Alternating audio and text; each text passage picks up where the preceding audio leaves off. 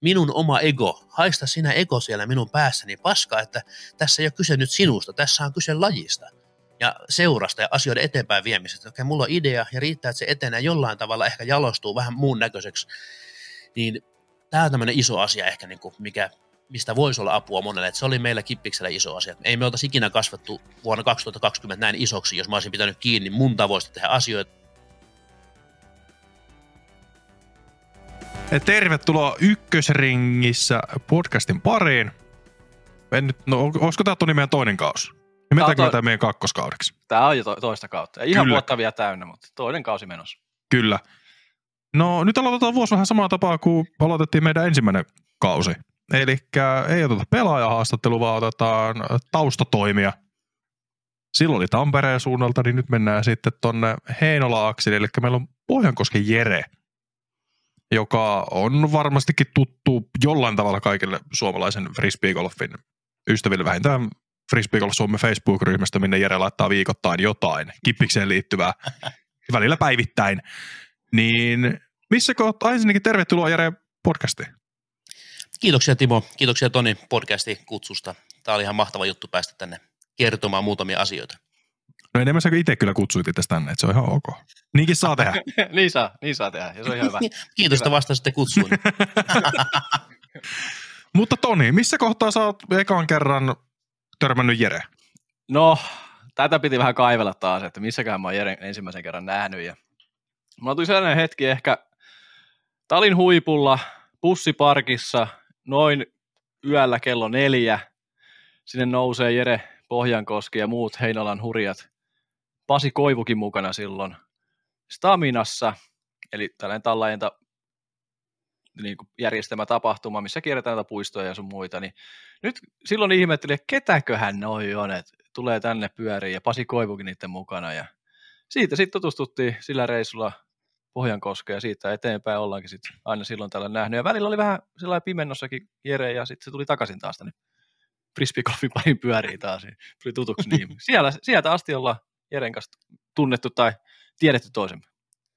Kyllä, samalla, samanlaiset muistikuvat on jo itsellä kanssa, että tali huipulla ja se on joku aamuyön tunteena ennen kuin se auringon nousua starttaa se stamina-bussi, niin Niin, siellä on silmät rähmässä, niin syrjäiseen tutustuttu. Kyllä, siitä on aikaa. Ei, kymmenen vuotta varmaan riitä siihen. Joo, joku, joku. 10 plus vuotta, jotain Joo. sitä luokkaa. Hieno, hienoja aikoja, hienoja tapahtumia myöskin. Ja Stamina on tulossa tänä vuonna uudestaan. Kyllä, mä aina joka vuosi katsellut, että lähtisikö pelaamaan sitä. Että onneksi viime vuonna lähtenyt, kun oli vissiin vähän ollut lunta ja loskaa siellä edessä. Niin. Sitä ei ole kahteen vuoteen ollut, kolme vuotta. Korona on vienyt. vienyt. No niin, viime, niin, vuonna sitä, viime vuonna sitä suunniteltiin, mutta ei tullut. Mutta tänä vuonna tulee. Yes. Kyllä isot sautautit sinne tota, sen järkkäjille, että Kyllä. se on niin yksi legendaarisimpi tapahtuma ollut tuon NDGN ohella, mitä toi, toi, toi, toi Väykkä järjestää tuolla Nurmijärveltä, niin tämä Stamina on niin kuin melkein yhtä legendaarinen, ellei jopa legendaarisempi. Että. Juuri näin, että siitä on monet monet vuodet. Ja se on siellä hauskoja tapahtumia, mutta mennään joskus myöhemmin niihin. Jep. Erillinen jakso Staminasta. niin. No se on sitten syrjäisen jakso, koska allekirjoittanut ei... Se on väliä ekstremi kuluna tapahtuma mulle, niin mä jätän sen suoraan. Jätän sen suoraan Tonille. Se on se meidän, se on se meidän podcastin urheilija täällä. Mutta kuka on Jere Pohjankoski frisbeegolfin ulkopuolella? Jos mietitään, että nyt jätetään tuo kippis, lippalakki, paita, puvun takki naulakkoon, niin kuka sä oot kaiken tämän meiningin ulkopuolella vai onko siinä enää mitään jäljellä? No toi on kyllä mielenkiintoinen kysymys siinä mielessä, että tuossa vuonna 2020, kun lähdettiin Kippis 2020-hanketta tekemään, niin silloin mä laitoin vähän niin kuin all inin frisbeegolfille ja läksin työstämään sitä, että muu elämä aika paljon jäi. Mutta niin, niin mä oon tällainen niin muu, muussa elämässä, jos vähän otetaan frisbeegolfia pois, että mitä siellä tavalla taustalla on, niin on vähän tämmöinen niin elämän ihmettelijä ja keittiöfilosofia. Tavallaan tulee pohdiskeltua sanojen historiaa ja sitten erilaisia niin kuin rakenteita, miten rakenteet rakentuu vaikka frisbeegolfiskenessä tai miten frisbeegolfirataa rakennetaan, mutta ne samat rakenneajattelut ne toimii elämässä muuallakin. Että ei ne ole ainoastaan frisbeegolf-spesivejä ja ehkä se on osaltaan tämä tämmöinen elämän ihmettely ja avoimuus kaikenlaiselle keskustelulle ja kirjojen lukemiselle ja kurssien käymiselle, niin ehkä se on osaltaan niin kuin pohjana sille, että minkä takia kippiskin on nyt niin kuin kippis, kun eräällä tavalla se on niin kuin, siellä mä pystyn sandboxissa tre, niin kuin treenaamaan ja harjoittelemaan kaikkia näitä juttuja, mitä oppii kursseilla, koska siellä kun kippiksellä jotain edistää, niin se ei ole tavallaan keneltäkään mitään pois, ja vaikka jos vähän mokais, niin sekään ei ole varsinaisesti pois, vaan kaikki nämä asiat vie eteenpäin. Mutta olen tota, tämmöinen itse asiassa, mä en tiedä milloin tämä tulee ulos, mutta tällä viikolla niin täältä 40 ja elämä tälleen puolessa välissä ja olen opiskellut tässä matkan varrella kaupiksessa, kävin opiskelemassa ja vähän insinööriopintojakin ja olen verkkokauppoja pyöritellyt ja kaikenlaista hässäkää tullut pyöriteltyä. Jollain tavalla nämä niin kuin kaikki tuntuu nivoutuvan nyt sitten yhteen, nämä kaikki erilliset langat elämässä, niin ne nivoutuu niin kuin tähän kippikseen, että, että niin kuin, ihan sama mistä se tieto tulee tai joku asia, niin se niin kuin ilmentyy tuonne kippiksen suuntaan, että nyt on hyötyä paljon kaikesta kaupallisesta osaamisesta ja vähän verkkokaupoista, kun niitä pystyy sitten tuolla kippiksen osalta pyörittämään ja vähän tämmöinen markkinointi, hörhö, kampanjointityyppi on, niin, niin sitten niin sen osaltakin tulee tota, ihan luonnostaan duunattua sitä. Mulla Tämmöinen ollut, vastaus. Mulla on aina ollut se kuva Jerestä, että se on, sä oot ollut sellainen mietiskelijä ja ajattelija ja just tälleen, että haet vähän tietoa kaikkialta ja sitten oot puhelispersona, niin myyntiala on varmaan vahva sullakin sun elämässä ollut jo pitkään ja tälleen niin kuin tehdä asioita sinne. Ja hyvä, että sulla Joo. on tuollainen projekti, missä niitä pääsee myös kokeilemaan vahvasti. Joo, se on upea, upea fiilis, että pääsee duunaamaan siellä, että siitä on hyötyä ja sitten jengi vielä arvostaa nykyään, että niin, niin että on, on niin kuin tuhansia ihmisiä Suomessakin, ketkä käy pelaamassa kippistä ja niin kuin tuntuu hämmentävältä, kun itse kattelee tietokonetta ja pyörittelee papereita ja sitten menee radalle käymään sitten siellä on niin kuin, jengi nostaa lapaa siellä, moro moro, että kiitoksia paljon radasta ja itse on silleen miettimässä jo seuraavaa projektia kahden vuoden päähän, niin joita, ai niin me oltiin nyt vasta tässä vuodessa menossa. Ja itse on pakko heti nostaa tähän ylös se, että mä muistan ja. joskus kippiksenä käyneenä ja sitten sun kanssa sitä keskustella, niin sulla oli sellainen ajatus, että metsässä, jos on väylä, niin siellä pitää olla nurmikko. Ja sä oot aika hyvin pitänyt sitä myös kiinnikin siellä, kun sä muistaakseni jotain puita silloin istutit sinne perhe pystyssä siellä kaivoit Lapiolla silloin, kun käytiin joskus 5-6 vuotta sitten. Niin, Ai että, tota, hienoja, hienoja niin, tota, niin silloin sä sanoit, että metsässä pitää olla nurmikko, jos se on väylä.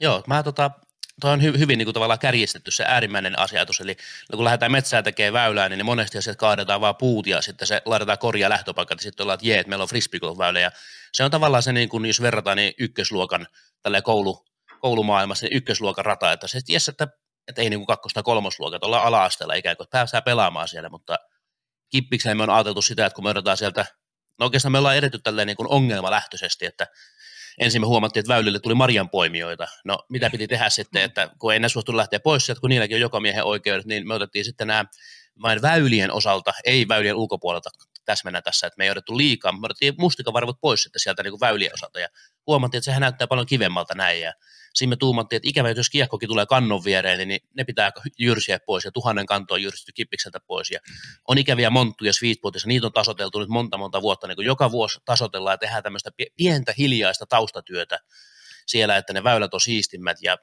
nyt itse asiassa tota, niin, niin viime syksynä justiin, niin jonkun verran nurmikkoa laitettiin sinne lisäksi, että saadaan sitten nätiksi, nätiksi paikat tässä tuleviin Pro ja nyt kun sitten yksilö SM on vuonna 25, niin, niin tehdään sitä pohjatyötä valmiiksi, että, että rata on niin, kuin niin sanotusti valmis tällaisille isoille tapahtumille. Ja tästä ihan pikkuinen spin-offi.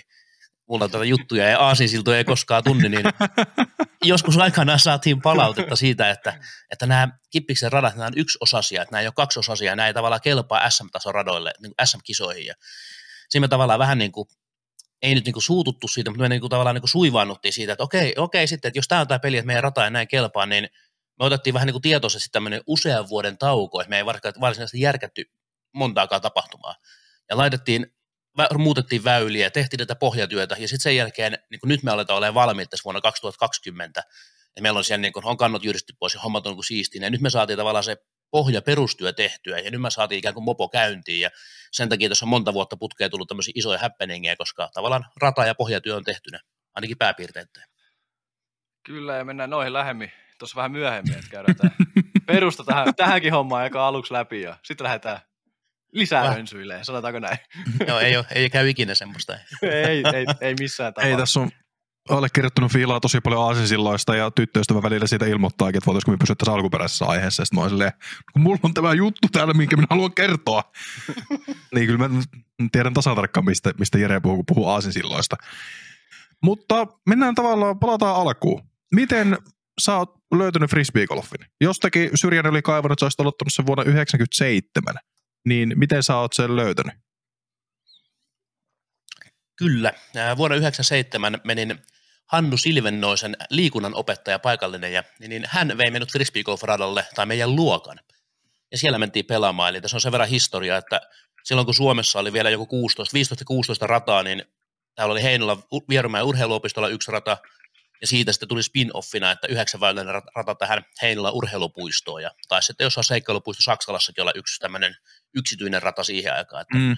Heinolan alueella oli kuusi, kolme rataa 16 näin niin kuin suurin piirtein, tai kolme kahdestakymmenestä. Mä en muista, mitä kaikki ratoja oli kirjattuna silloin, mutta siitä se lähti, ja siis meillä oli tämmöinen Hannu Silvennoinen, mitä on nykyäänkin nähnyt tuolla vielä Kuusmikussa, kun käynyt syömässä, niin siellä törmännyt siihen ja sitten hänen poikaansakin. Ja kiitellyt monen kertaan, että siisti, että esittelit mulle lajin silloin.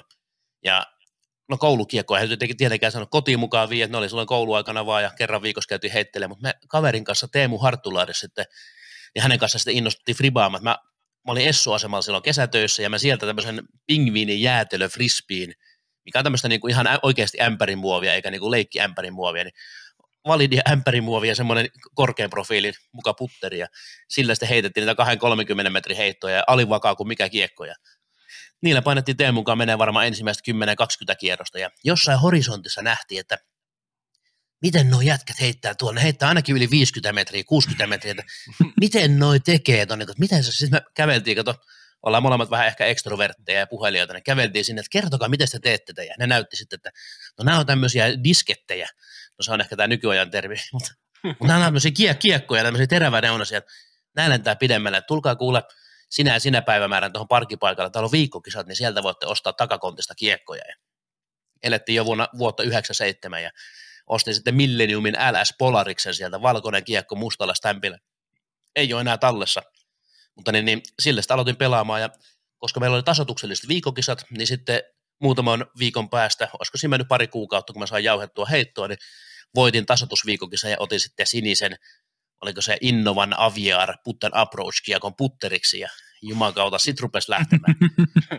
Siitä oli urku auki siinä kohtaa ja täytyy tässä kohtaa sanoa, että sä et, et ole pelkkä taustatekijä, sä olet heittänyt silloin 2000-luvun alussa niin kuin ihan oikeasti kisojakin ja tällaisia merittejä löysin teikäläiselle, että kansallisen sarjan voittanut 2000 vuonna junioreissa ja sitten ollut kenttälajeissa SM-kilpailussa yleismestari avoimessa junioreissa silloin. En tiedä, mikä tuo pistemäärä tai joku tuossa on perässä. Joo. Ja sitten 2001 vuonna sä oot ollut SM-sarjan ykkönen alle 18-vuotiaissa ja Eurotuurin North Juniors. En tiedä, mitä tämä on. Onko tämä joku osakilpailu vai sarja? Muistatko itse? Se oli, tota, se oli, mulla se pallo, se oli joku tämmöinen Nordic Eurotour-sarja ja sitten siinä Joo. tuli joku sarjan voitto kotiin, kun mä kävin Suomen kisat läpi. Ja... Joo. Ja sitten kenttälajeessa pituus, tänä vuonna 2001 pituus, Jere Pohjankoski, 153 metriä. Joo, se oli silloin, niin kuin silloisten pituusheito SM-kisojen voittoheittoja.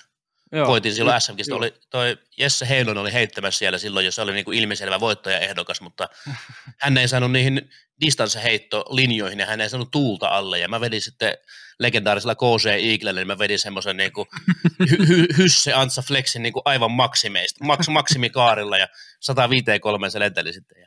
Oliko silloin jo, uh, se ei ollut se uusi Eagle, vaan se oli se vanha Eagle?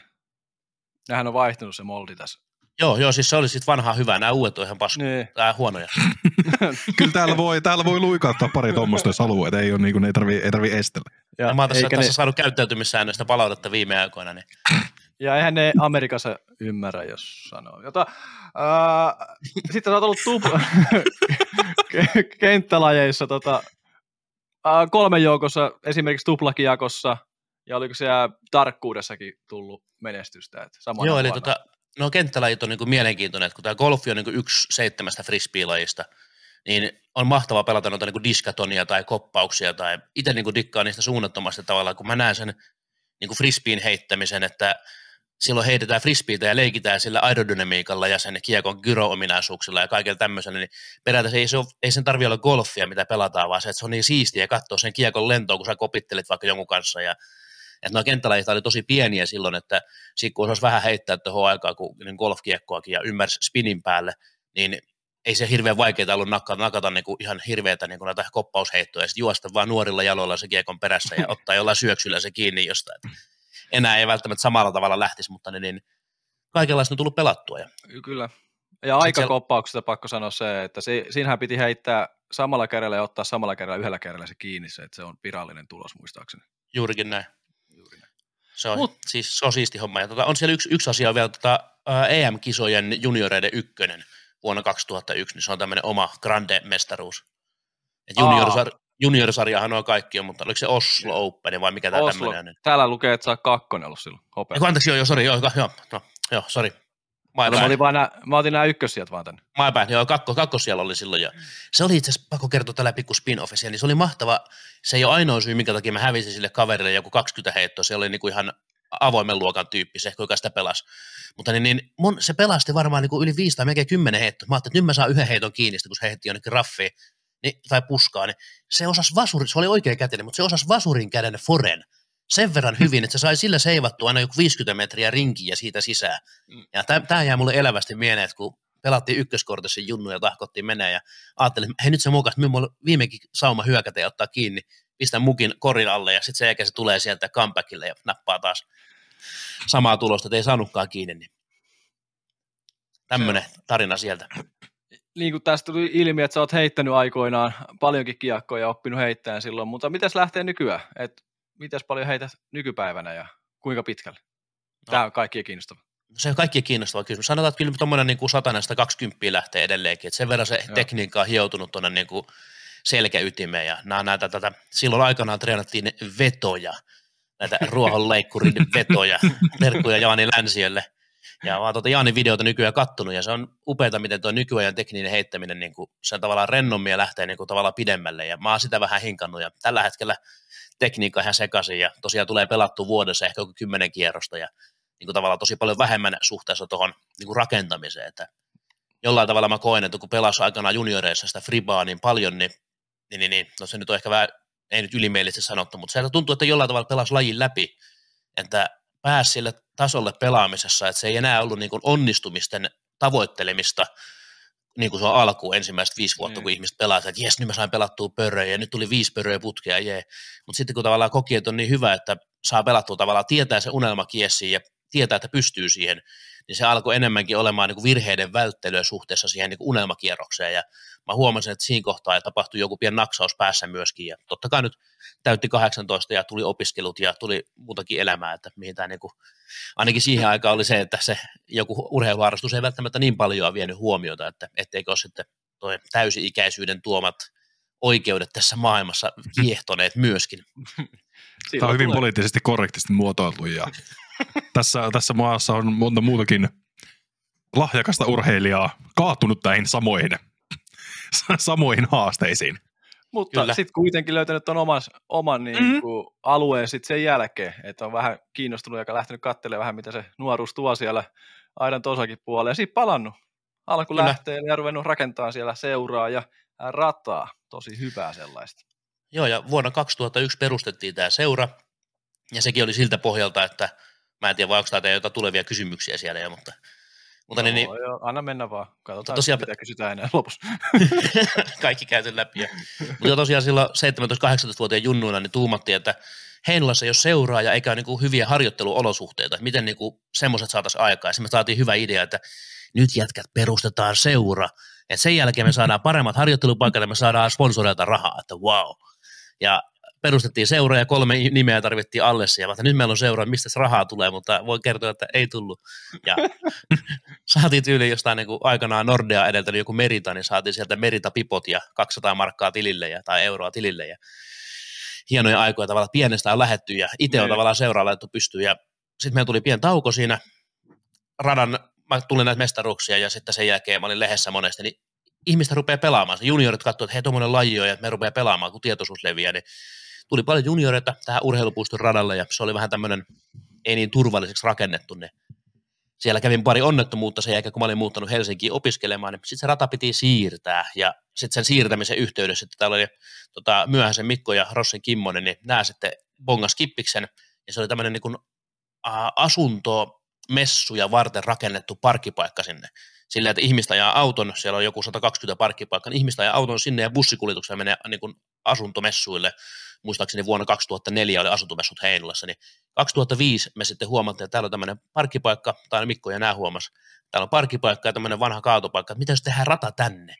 Ja sitten ne siirsi ne yhdeksän korja sinne alun perin ja su, niin kuin se yhdeksän väyläsen. Ja mä tulin joku kerta niin kuin viikonloppuna sukuloimaan ja katsomaan, mitä jätkät on tehnyt täällä, missä tämä uusi rata on. Ja siinä kohtaa tuumat, että jahas, täällä onkin tämmöinen potentiaalinen alue, että ruvetaanko jätkät rakentelee tähän. Ja tavallaan niin tämmöinen niin kuin välivaihe, että en voi sanoa, että kippis on muun perustama, vaan että mä oon sitä lähtenyt niin jätkien kanssa pyörittämään, kun ne löysi alueen sieltä ja kyllä sitä vähän laajempi tuli, mutta mä voin kertoa kippiksistä vähän lisää myöhemmin, että joo, joo, joo, kattelin tuossa, että no, meidän kysymyksen menikin tuossa.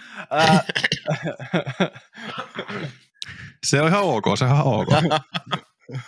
Älä huoli, näistä löytyy nyansseja kerrottavaksi Ky- vielä. Kyllä, kyllä, mä uskon sen kyllä, ja kyllä vähän syvempääkin päästään tuossa hetken kuluttua.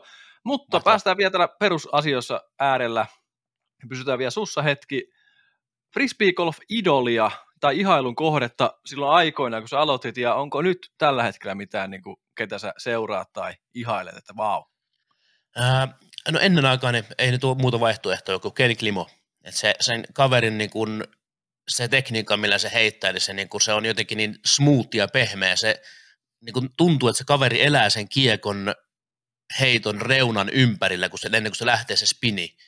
Ja niin kuin se on niin kuin mahtavaa seurata näitä niin kuin kulmahallintoa, kun se pistää menemään, niin se on ollut sellainen siistiä aiemmin. Ja aikanaan tuli luettuakin hänen näitä Ken Kilimo School on löyty englanniksi, ja sitä silloin joskus internetin alkuaikoina way back löydettiin joku sellainen ysä, ysäri-sivusto, ja sieltä sitten Ken Kilimo School tulostettiin koulun tulostimella, ja luettiin sitä il, iltarukouksessa tyyliin, että ahaa, että tämän takia minun kannattaa lähestyä niin kuin ylätuulen puolelle, jotta pääsen puttaamaan myötätuuleen, eikä sille, että minun tarvii niin kuin sijoit, että mä en vaan niin kuin lähesty korin lähelle, vaan mä lähestyn korin tietylle tuulen puolelle sieltä tuli tämmöistä uutta ajattelutapaa siitä, että ahaa, että tämä pitää niinku kelata tavallaan askelia niinku eteenpäin, vähän niin kuin periaatteessa biljardissakin tai snookerissa, että sä mietit, mihin se kivi jää, niin samalla tavalla tässäkin se, että ei vaan yritetä korille aina, vaan että yritetään miettiä kuhunkin olosuhteeseen hyvää jatkopaikka.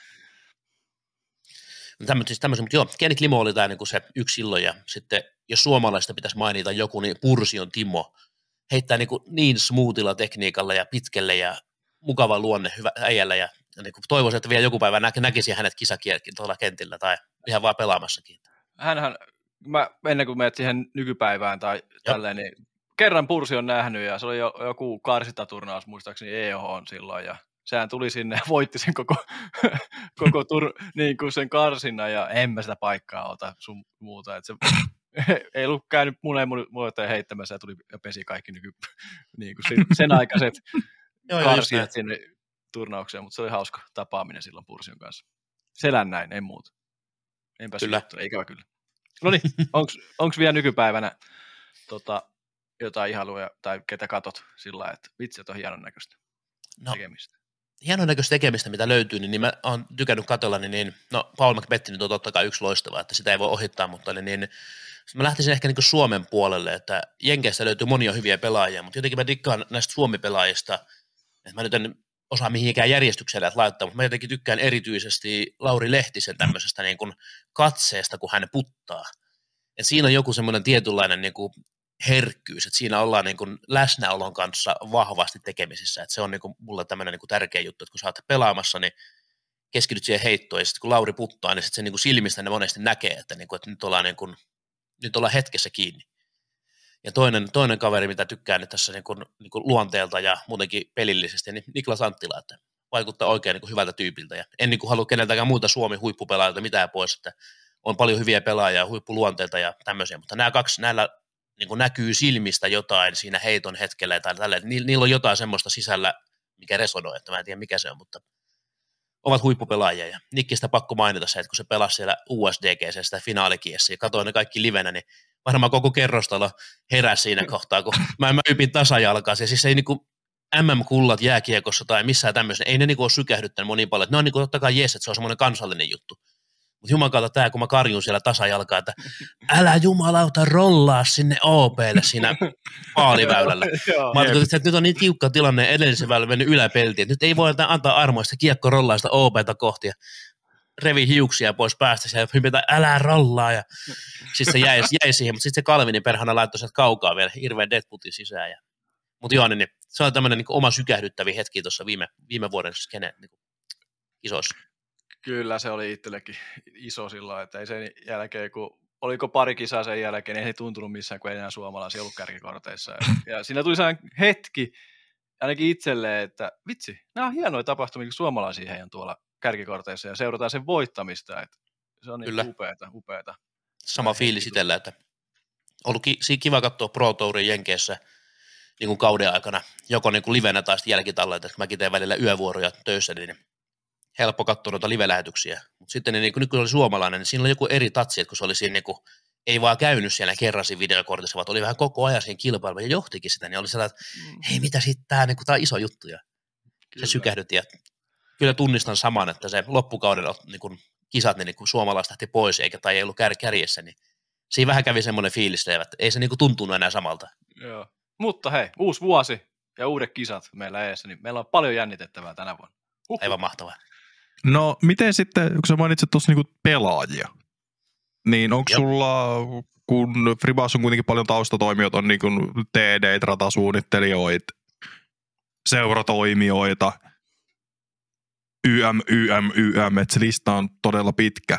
Niin nyt kun sä oot enemmän vaihtanut sinne tätä, tätä sun toimintaasi, niin onko sieltä jotain sellaista, ketä sä seuraat erityisellä tavallaan mielenkiinnolla, että että tästä voi itsekin oppia jotain, tai, tai että nämä, nämä tekee vitun siistiä duunia. Et, tai, tai siis että katso, ketä sä katsot ylöspäin, tai mä en tiedä osaanko me selittää tätä nyt oikein, mutta vähän vastaava kuin noihin pelaajiin liittyen kuitenkin. Jes, mä ymmärrän suurin piirtein, mistä kyse, että, että aikanaan ihan alusta, jos lähdetään, niin me lähdettiin kip, kippisten LDG teke, tekemään, niin mietittiin, että, niin kuin, että mistä otetaan mallia, että hyvä katsoa kokeneemmilta mallia, miten on duunattu, niin niin Talin tallajat on ollut yksi tämmöinen niin porukka, mikä on duun, duunas. Mä näin sen Talin radan silloin, kun se oli pelkkää nokkospuskaa, miehen mittaista nokkospuskaa. Se oli pelkkää ryteikköä. Ja tuo Markus Dignelius, niin hän pyysi mua mukaan talkoisiin sinne, ja itse asiassa saattaa olla, että en koskaan mennyt sinne, kun mä sanon aina, että mulla on tämä kippisprojekti, että mä teen siellä talkoita.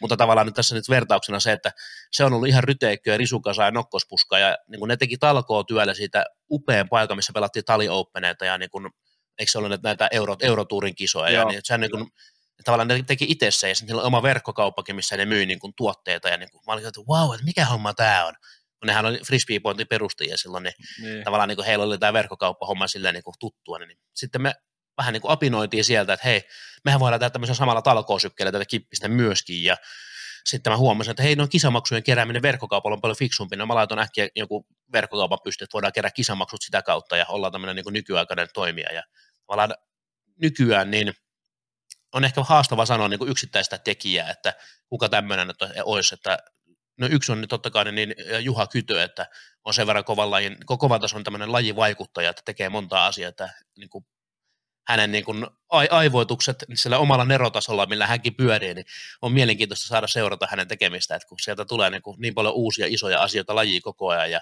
on tämmöinen tekijä, niin siinä on ainakin tämmöinen yksi, yksi nimi nykyajalta, mutta sanoisin niin kippikseen tälle omalta osalta, että on aika avoimin mieli ja mielenkiinnolla seuraa niin teidän, teidänkin asioita tai teidän podcastitoimintaa. Tässäkin on niin monia asioita, mitä voi itselle vaikka poimia tai vaikka itselle poimiskaan, niin ihailla vaan, että jotkut osaa tehdä upeita asioita. Et se on aina, kun joku on niin kuin ammattilainen ja tekee niin kuin pro-tasolla hyviä asioita ja vaikka uusia asioita, niin kuin teillekin tämä ykkösrinki podcasti, kun nyt tämä on palkittu vuoden frisbee golf tekona, niin te teette uutta ja luotte kulttuuria, niin tämä on mun mielestä niin kuin tosi hieno asia, että raivaatte latua sinne, missä sitä ei ole, jotta muiden on helpompi tulla perässä. Se on juuri näin ja kiitokset, kiitokset tuosta. Tota, juu, niin kuin sanottu, ta, sanoit, että on tallaajat tuossa, niin se on edelleenkin talkoa voimalla tehdä, että se on kerran, niin kuin jossain lähetyksessä sanoinkin, niin kerran käynyt kaupunki tekemässä talkoita tai työajallansa hommia ja oliko ne 10-15 minuuttia se kamat kasaan ja korjaamon kautta.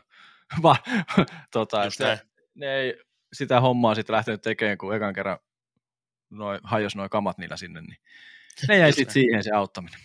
Joo, no, tämä on tämmöinen vähän niin kuin surullinen asia ehkä tässä Suomen, näin varmaan muuallakin, mutta niin kuin Suomen, Suomen näin itse, että esimerkiksi vaikka nyt vaikka vertailu muihin lajeihin ei ole aina niin, kuin niin hedelmällistä, mutta se, että jos mä olisin jalkapalloilija tai jalkapallon seuran pyörittäjä, niin valtio tekisi mulle tekonurmet ja kentät valmiiksi tai ylläpitäisi leikkaisi nurmikot. Ja jos mä olisin jääkiekkotyyppi, niin mulla olisi jäähallit valmiina tai jotkut kentät, mitkä mä voin varata ja mä voin pyörittää sitä niin junioritoimintaa, seuratoimintaa, nimenomaan keskittyä seuratoimintaan.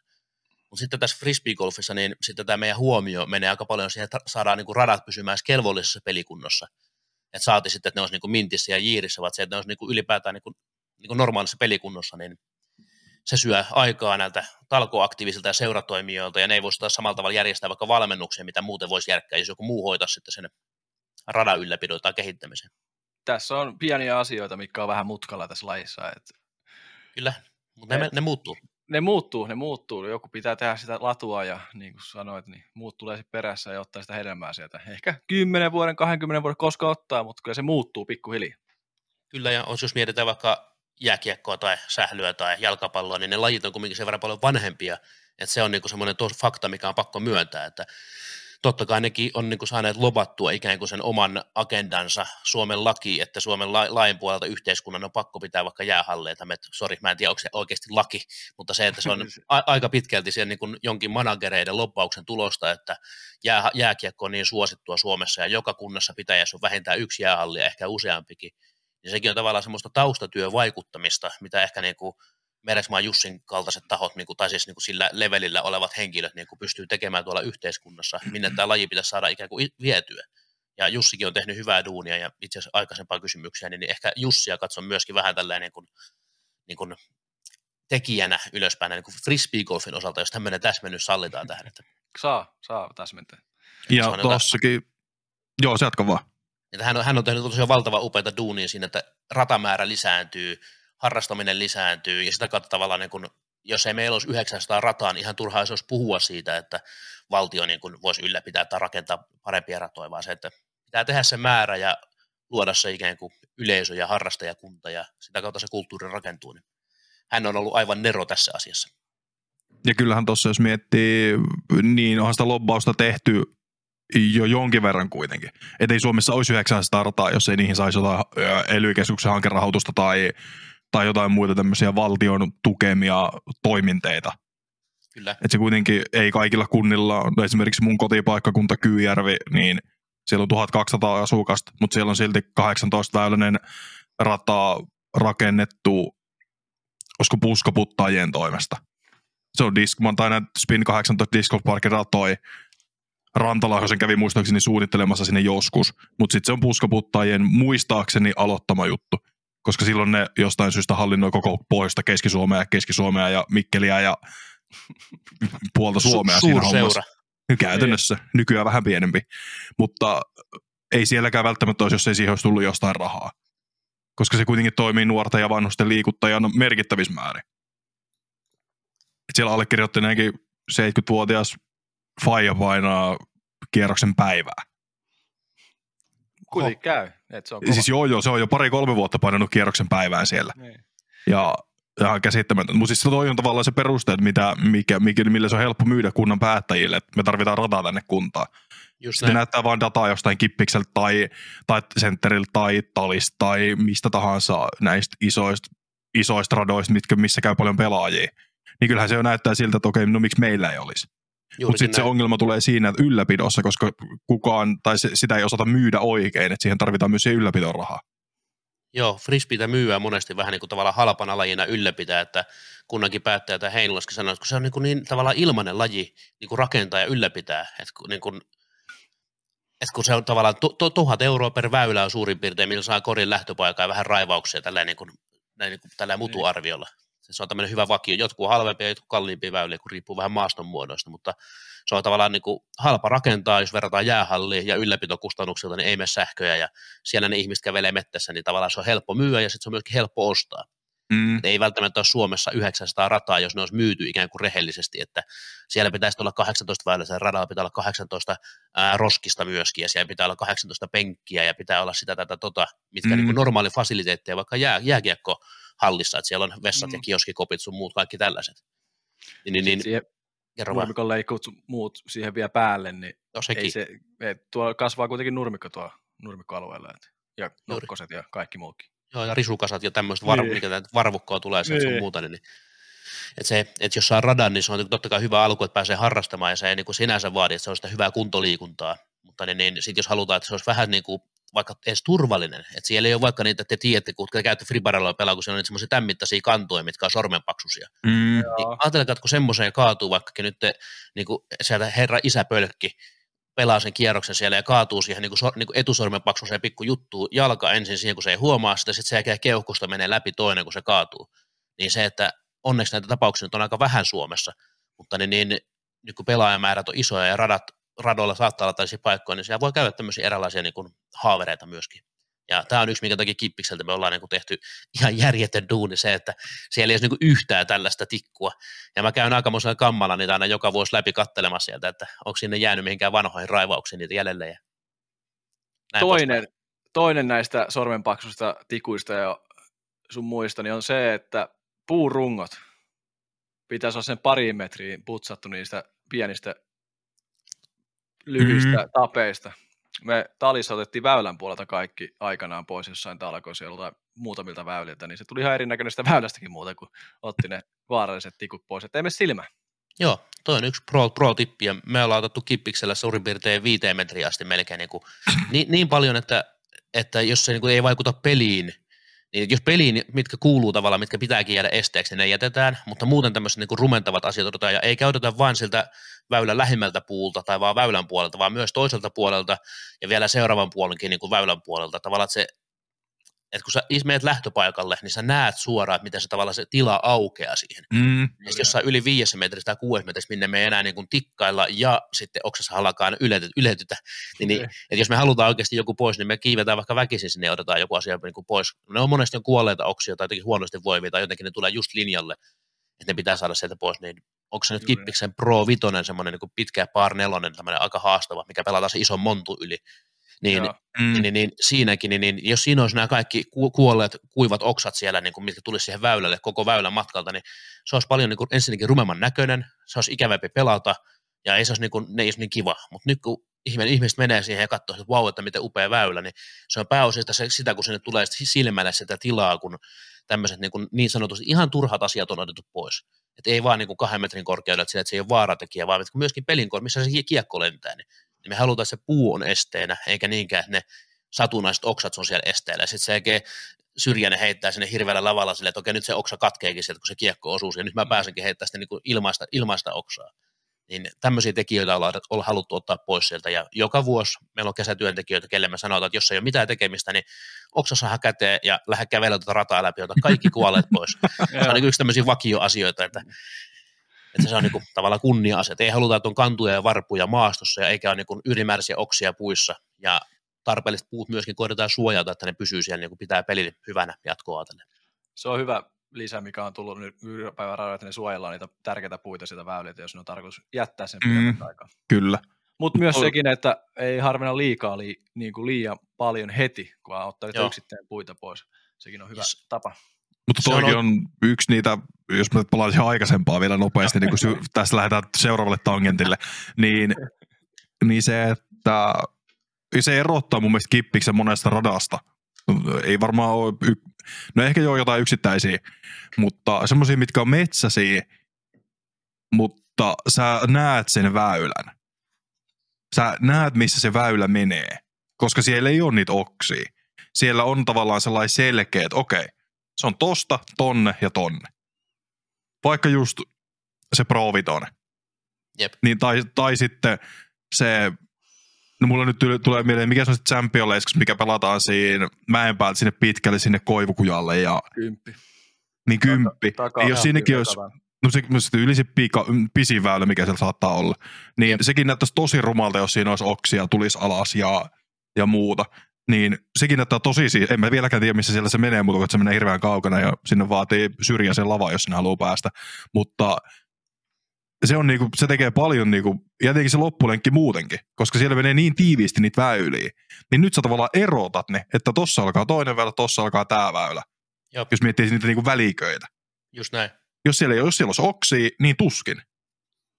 Näinpä. Se on, se on tarkoituksella tehty niin, että se ikään kuin se väylä ja pelin alue, niin se on niin kuin siistiä ylhäältä oksien osalta ja alhaalta maan osalta.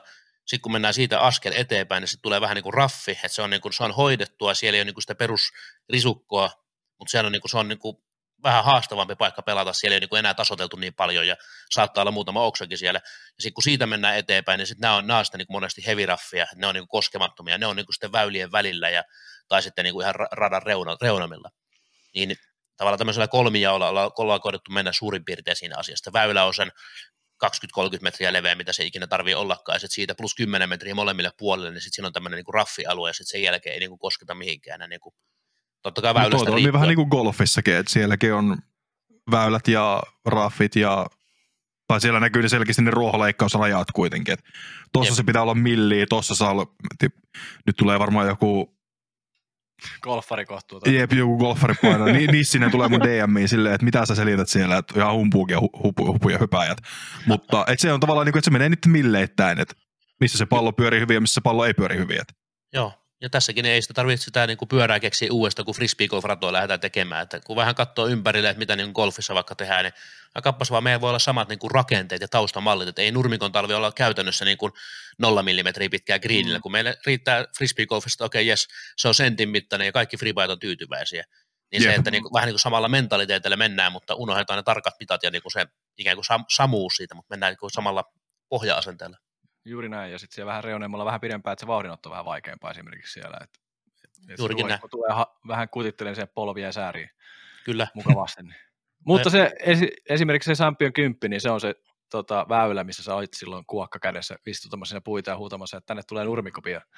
Joo, itse asiassa se, mä, saatoin itse asiassa olla, tota, se on ää, kiinteän leiskan seiska nykyään, ja se on, me, meidän, niin kuin, että jos me ei muisteta numeroita, me puhutaan, että se on hyppyrimekin väärää suuntaan pelataan tämmöistä väylää. Ja, kun meidänkin väylänumerot on vaihtunut tässä vuosien varrella, niin sitä niin kun puhutaan, niin kun jos puhuu tuoreemman tyypin kanssa, ne tykkää puhua, niin kuin pölkki puhuu champion layoutin numeroista, ja sitten joku meillä puhuu vielä niin kuin ennen 2020 tehtyä muutosta väylänumeroista, kun se taisi olla numero, väylänumero 11, ja nykyään se on seiska, ja niin se, että hyppyrimekin väärää suuntaan, niin se on sillä väylällä oli muistaakseni laittamassa tämmöisiä tuijia, istuttamassa semmoista tuija kujaa siihen, että se piirtäisi suurin piirtein niin kuin ek, puolesvälistä ehkä eka kolmanneksessa piirtää silmällä, että nyt se menee, tosta pitää mennä tonne noin.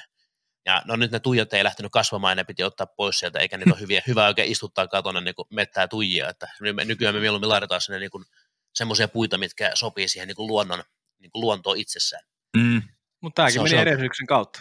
Joo, juurikin näin että kun, te, kun tekee sitä, niin kuin tekin teette podcastissa, niin te teette niin kuin auraatte sitä latua eräällä tavalla, niin nee. väliin pitää tehdä virheitä. Teilläkin on ollut huima kehitys vuodessa tässä, niin samalla tavalla frisbeegolfarataan rakentaessa, niin väliin pitää yrittää ja joskus on lippis päässä ja tulee sanomista ja joskus taas sitten laitetaan joku tuija jonnekin ja sitten se ei olekaan hyvä juttu ja se otetaan pois. Ja, ja se on yrityksen ja erehdyksen kautta. Mutta joo, tässäkin on se, että mä oon pelannut kippiksen se pari kertaa. Ed- edellisen kerran viime kesänä ennen Pro, Pro Touria sitä, sitä edellinen kerta taitaa olla seitsemän tai kahdeksan vuoden takaa. Ja se on niin, kun mä rupesin miettimään silleen, että hetkonen, että onko tästä mukaan näin kauan, kun oikeasti käynyt siellä, kun viimeksi Syrjäsen ja Excelin Kaakisen kanssa mentiin sinne. Kyllä se oli ihan saatana pitkä aika. Ja... Mutta kyllä se, se on hauska tietenkin, että miten se, miten se edelleen, että siellä on ne samat väylät periaatteessa, mitkä siellä on ollut silloinkin. Yksittäisiä muutoksia tullut parempaa, mutta sitten jos miettii niitä väyliä, niin eihän sitten niinku, sitten rupeat selittämään niitä numeroita, muistelee niitä numeroita. Siellä on joku kolme layouttia kiinteänä ja champion layouttia. Jep. En mä, en, se on helpompi, kun puhuu sillä, mikä on omassa muistikuvassa, niin sun kanssa jotenkin, kun sit sä oot silleen, se on tää ja tää väylä, ja se on niistä, no, se, joo, kyllä. Joo. Tästä pitää sen, verran, sen verran mainitsin tähän väliin, että se, siellä on yksi alkuperäinen väylä, väylä numero kol, äh, tällä hetkellä 16, niin se on niin kuin ihan orkkisväylä sieltä vuodesta 2005 asti pelataan semmoiseen pieneen hiekka monttuun tai semmoiseen. Niin, niin taitaa, joo, ehkä joo, ehkä muista. Mut no tästä ei. tuli siis tästä seurayhteistyöstä, ää, pitää vielä sanoa ennen kuin lähdetään tuohon kippiin ja nykyhetkeen, niin tota, ää, mehän Tallajien kanssa käytiin, se on sadonkorjureissulla joskus, kun te kippisläiset mietitte, että onko tämä hyvä rata, tarviiko muutoksia vielä, kun te olette jotain just avaamassa sitä uutta, joskus aikoinaan, Joo. jotain uutta layoutia, niin me täytettiin, käytiin se silloin testaamassa sadonkorjuureissulla Talla ja pussilla palkintoreissuna. Niin tällaistakin yhteistyötä on tehty Tallajien kanssa, että Tallajien ja Kip, niin kuin Heinolan yhteistyö on ollut pitkään jo Juu, se, se, että me ollaan Tallin Tallaa ja pitkään katsottu niin kuin ylöspäin siinä, että että, että mitä te osaatte, ja sitten kun me duunattiin siellä niin kuin täysin amatööränä meidän niin kuin omaa näkemystä, niin olihan se mahtava saada sieltä niin kuin bussilastille, niin sitten niin kuin, niin kuin vanhemman ja isomman seuran tekijöitä sinne paikan päälle sitten antamaan kehityskohteita meidän radasta. Ja sitten kun me kuunnellaan sitä palautetta ja poimitaan sieltä ne parhaat toteuttamishommat, mitkä on niin kuin meidän vision kanssa linjassa, että, niin, niin ei muuta kuin toteutukseen vaan. Että esimerkiksi tuossa nyt, oliko, nyt, nyt meillä on Pro, Pro Touria ollut parina vuotena, niin tämä, tämä, tämä mikä se on se hirveä iso, isokätinen kaveri, vitsi. Se Niitä on monia nykyään. se on, eikö tämä, tämä, se mikä on SM-mestari tuossa pari vuotta sitten, tämä Wikström. Wikström, yes. Uh, Oskari Wikström, niin se sanoi meille sen ekan Pro Tourin jälkeen, että hei Jere, tuossa ja sillä ja sillä välissä, tuossa on tuommoinen puu, että ne ei oikein sovi tähän että se niin kuin linjalla. Ja sitten me mentiin porukalla kattelemaan sitä puuta, että no näin, näin se näyttää olevat, Wikström on ihan oikeassa. Ja otettiin puu pois ja mä laitoin muistaakseni hänelle kuvan vielä, että onko nyt parempi, ja sieltä tuli peukkua vaan. Ja, ja sama nyt sitten taas niin kuin viime ekan Pro Tourin jälkeen niin tuli kommentit jossain rinteessä, kun on korin, niin se olisi kiva, että siinä olisi pian tasainen, että siinä on vähän niin kuin reilumpia. Ja semmoinen tehtiin sinne. Yritetään niin kuin palautteen kautta mennä sinne ja miettiä se palaute, että emme su, niin kuin suoraan siihen palautteeseen, vaan just miettiä, että onko se oikeasti. Että Joo. Niin... niin. Et kun joskus joku palaute saattaa olla semmoinen, että joku niinku huono heitto on vaikka se, että niinku osuu johonkin puuhun ja se onkin tavallaan tarkoitettu se puu siinä, että se onkin kulmapuu ja se on se haaste siinä jutussa, niin sitä ei oteta pois. Mutta sitten jos on joku tämmöinen asia, mitä ei niinku osata itse huomata niin kuin sadan jäsenen voimin, vaan tarvii sitten joku tuhannen ihmistä sinne pelaamaan, että sieltä kaksi sitten nostaa se saman asian esiin. Mutta jo palautteen kautta eteenpäin, niin se on semmoinen hyvä, ikään kuin vei, että kaikkia ei enää tarvitse miellyttää, mutta se, että kun kuunnellaan ihmisiä niin kuin laajalla, että vaikka ihmiset olisivat ihan eri mieltäkin, niin silti kannattaa kuunnella pointteja, että vaikka tässä nyt viime aikoina on ollut vähän tämmöisiä pieniä kahtiajakoja tässä yhteiskunnassa, että jotkut tykkää vaikka käyttää maskia ja jotkut ei käytä maskia ja mm. sitten niin kuin eri, niin kuin monta eri asiaa, missä niin kuin ihmiset on vahvasti eri mieltä, niin se, että kun ihmiset maltaisi niin olla ihmisten puolella ja kuunnella, mitä toisella on sanottavaa, riippumatta siitä, mitä kantaa itse edustaa tai kokee edustavansa sillä hetkellä, vaan kuuntelee niin kuin toisen näkökulmia, että mikä, mikä se tavallaan huoli siellä taustalla on ja mihin halutaan pyrkiä. Niin sama vähän niin kuin frisbeegolfissakin, että, että me ollaan saatu villeimpiä ideoita siellä, niin kuin, mitä ollaan kuultu palautetta. Muuten tosi hyvä rata, mutta että lähtöpaikalla ei näe tuulta korille. Että olisi hyvä, että siellä korilla on semmoisia lippuja niin muuallakin korissa, että näkisi, mihin se tuuli menee. Että kun ne että tavallaan ne kehitysideat alkaa olla paikoin niin tätä tasoa, että pitäisi olla lämmitetyt yeah. tiimat, ottaa lämmitetyt väylät ja näin, niin sieltä on hyvä poimia, että niitä ei välttämättä tänä vuonna tehdä, mutta ne voi jossain kohtaa tietysti niin kuin ollakin totta, että kymmenen vuoden päästä, kun me on tehty sinne tämmöinen niin kuin frisbee golfin Camp No-tyyppinen niin kuin yeah. messevä paikka, niin sitten sen jälkeen meillä onkin 10 tai 20 vuoden päästä tällaisia asioita. Mutta sehän on yksi perus, että onko se sitten liian helppoja pelaajille, että tämä tuulee tuota suunnasta, kun se on yksi asia, että mikä on se yllätyksellisyys se tässä laissa esimerkiksi tuulee, että se on eri mm. siellä sadan metrin päässä kuin siinä lähtöpaikalla. Mutta toisaalta, jos sä, jos sä tiedät, että tuulen suunta on eri sillä, että vaikka tiiltä tuulee vastaan ja sitten se on korilla myötäinen, niin kyllähän se toisaalta loppuviimeen, mit, niin kuin tässä taas päästään tähän ammattiurheiluun, niin kuin, että mit, toisaalta mitä vähemmän siellä on satunnaisuutta, niin sen parempi. Koska silloin pelaajat voi olla absoluuttisesti pelaajia. No, Silloin no. paras pelaaja voittaa. Ei se, kellä käy paskin tuuri tai paras tuuri. Tietyllä tapaa. Hyvä pointti. Hyvä pointti toikin. Et siinä on Joo. kaksi, tässä me jaetaan nyt kahtia tämäkin homma. Joo. Toiset haluaa ne ja toiset ei. Joo, mä voin, kuunnella, mä voin kuunnella teitä täältä ymmärtäväisesti ja poimia parhaat päältä. jep, jep, jep, jep. Ei, ei, se on hyvä asia tavallaan, että niin kun palvellaan sitä käyttäjää, joka käyttää sitä rataa, että, että on se sitten uusi pelaaja, joka menee radalle – niin hänellä on sitä nexti-kyltit ja hän tavallaan intuitiivisesti voi kiertää sen läpi, että hänelle ei tule niin ikään kuin turvaton olo siellä tai ei tule kertaakaan fiilis, että missähän mä oon tai missä se seuraava väylä menee. Tai jos tulee, niin se ei kestä niin kuin sekunteja pidempään, että huomaa, että tuolla se onkin ja tonne mä menen. Että se tavallaan niin kuin ihminen on huolehdittu. Ja samassa sitten kilpapelaamisessa, jos puhutaan näistä ää, tuulen suunta viireistä vaikka korilla, niin, niin sekin on eräällä tavalla pelaajan palvelimesta siinä se, että se näkee suoraan, että mikä tämä mun peli on tässä, tai mi- mihin, mitä mä olen tekemään tässä. Se on helpompi arvioida ne. Ja mm-hmm. jonain päivänä, kun mun nämä projektit tässä etenee ja ehtää tekemään nuo tärkeimmät asiat ensin, niin sitten ne joihinkin kriittisiin kohtiin väylille, niin tulee vaikka niin ulkomutka, metsäväyläkin, niin jos se kääntyy sadan metrin päästä vasemmalle, niin vaikka siinä menisi miten hieno niin nurmikko tai se olisi tehty se aukko, mikä on tosi hieno juttu, niin se on silti vaikea hahmottaa, että missä kohtaa se pitää kääntyäkään. Niin me tehdään luultavasti sinne ulkomutkaa ehkä joku metrin puolitoista korkea tämmöinen niin aita, mikä ei niinku vaikuta peliin, se ei ole OP, se on täysin koristeaita, missä menee joku tämmöinen niinku panderolli, missä lukee varmaan kippis, kippis, kippis, syrjäinen on paras kippis, kippis, kippis, kippis, rinki. Semmoinen niinku, tiedätkö, niinku 500 metriä tehdään, niinku 50 metriä tohon kohtaan, kun se piirtää silmälle ikään kuin ulkomutkassa, että hei, tossa se menee. Mm. Sitten taas ulkomutkassa, tuolla se menee se väylä. Niin se ikään kuin ra- piirtää silmällä tosiaan hyvin sen, että missä, mitä, mitä pitää tehdä. Ja se tavallaan No ehkä pelaajaa. just vaikka se Champion 10. Se pitkä, just mistä puhuttiin. Koska siinä on Jep. jotenkin ainakin allekirjoittanut hirvittävän vaikea hahmottaa, missä se mutka menee. Joo. Sitten Se mä on se- vaihdan hanaat jonnekin ja toivon parasta. Joo, se eka mutka, se on siis tosi hämy, kun tavallaan se menee sen 50-60 metriä tavallaan suoraan tasaisella. Sitten se kääntyy niin kuin yhtäkkiä niin kuin oikealle semmoisen joku 30 astetta ja tipahtaa alas silleen, että sä et näe sitä, se, sä et näe mihin Jep. se kääntyy.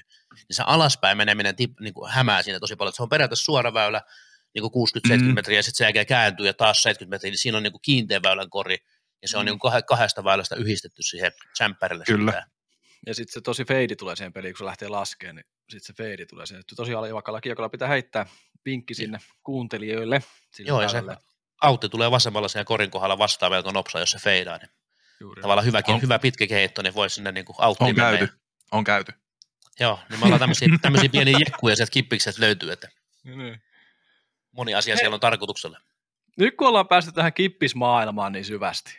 No niin, 50 minuutin kohdalla. No niin, Niin siis hauska, että me ollaan kysytty meidän paperilta kuusi kysymystä. Meillä on, meillä on ko- kolme anelosta vielä kysymyksiä täällä. niin tota, Mutta, mutta, mutta katsotaan. me yritetään karsia tässä matkalla. Ja ollaan karsittukin jo tässä muutamia kysymyksiä, mikä on jo tullut.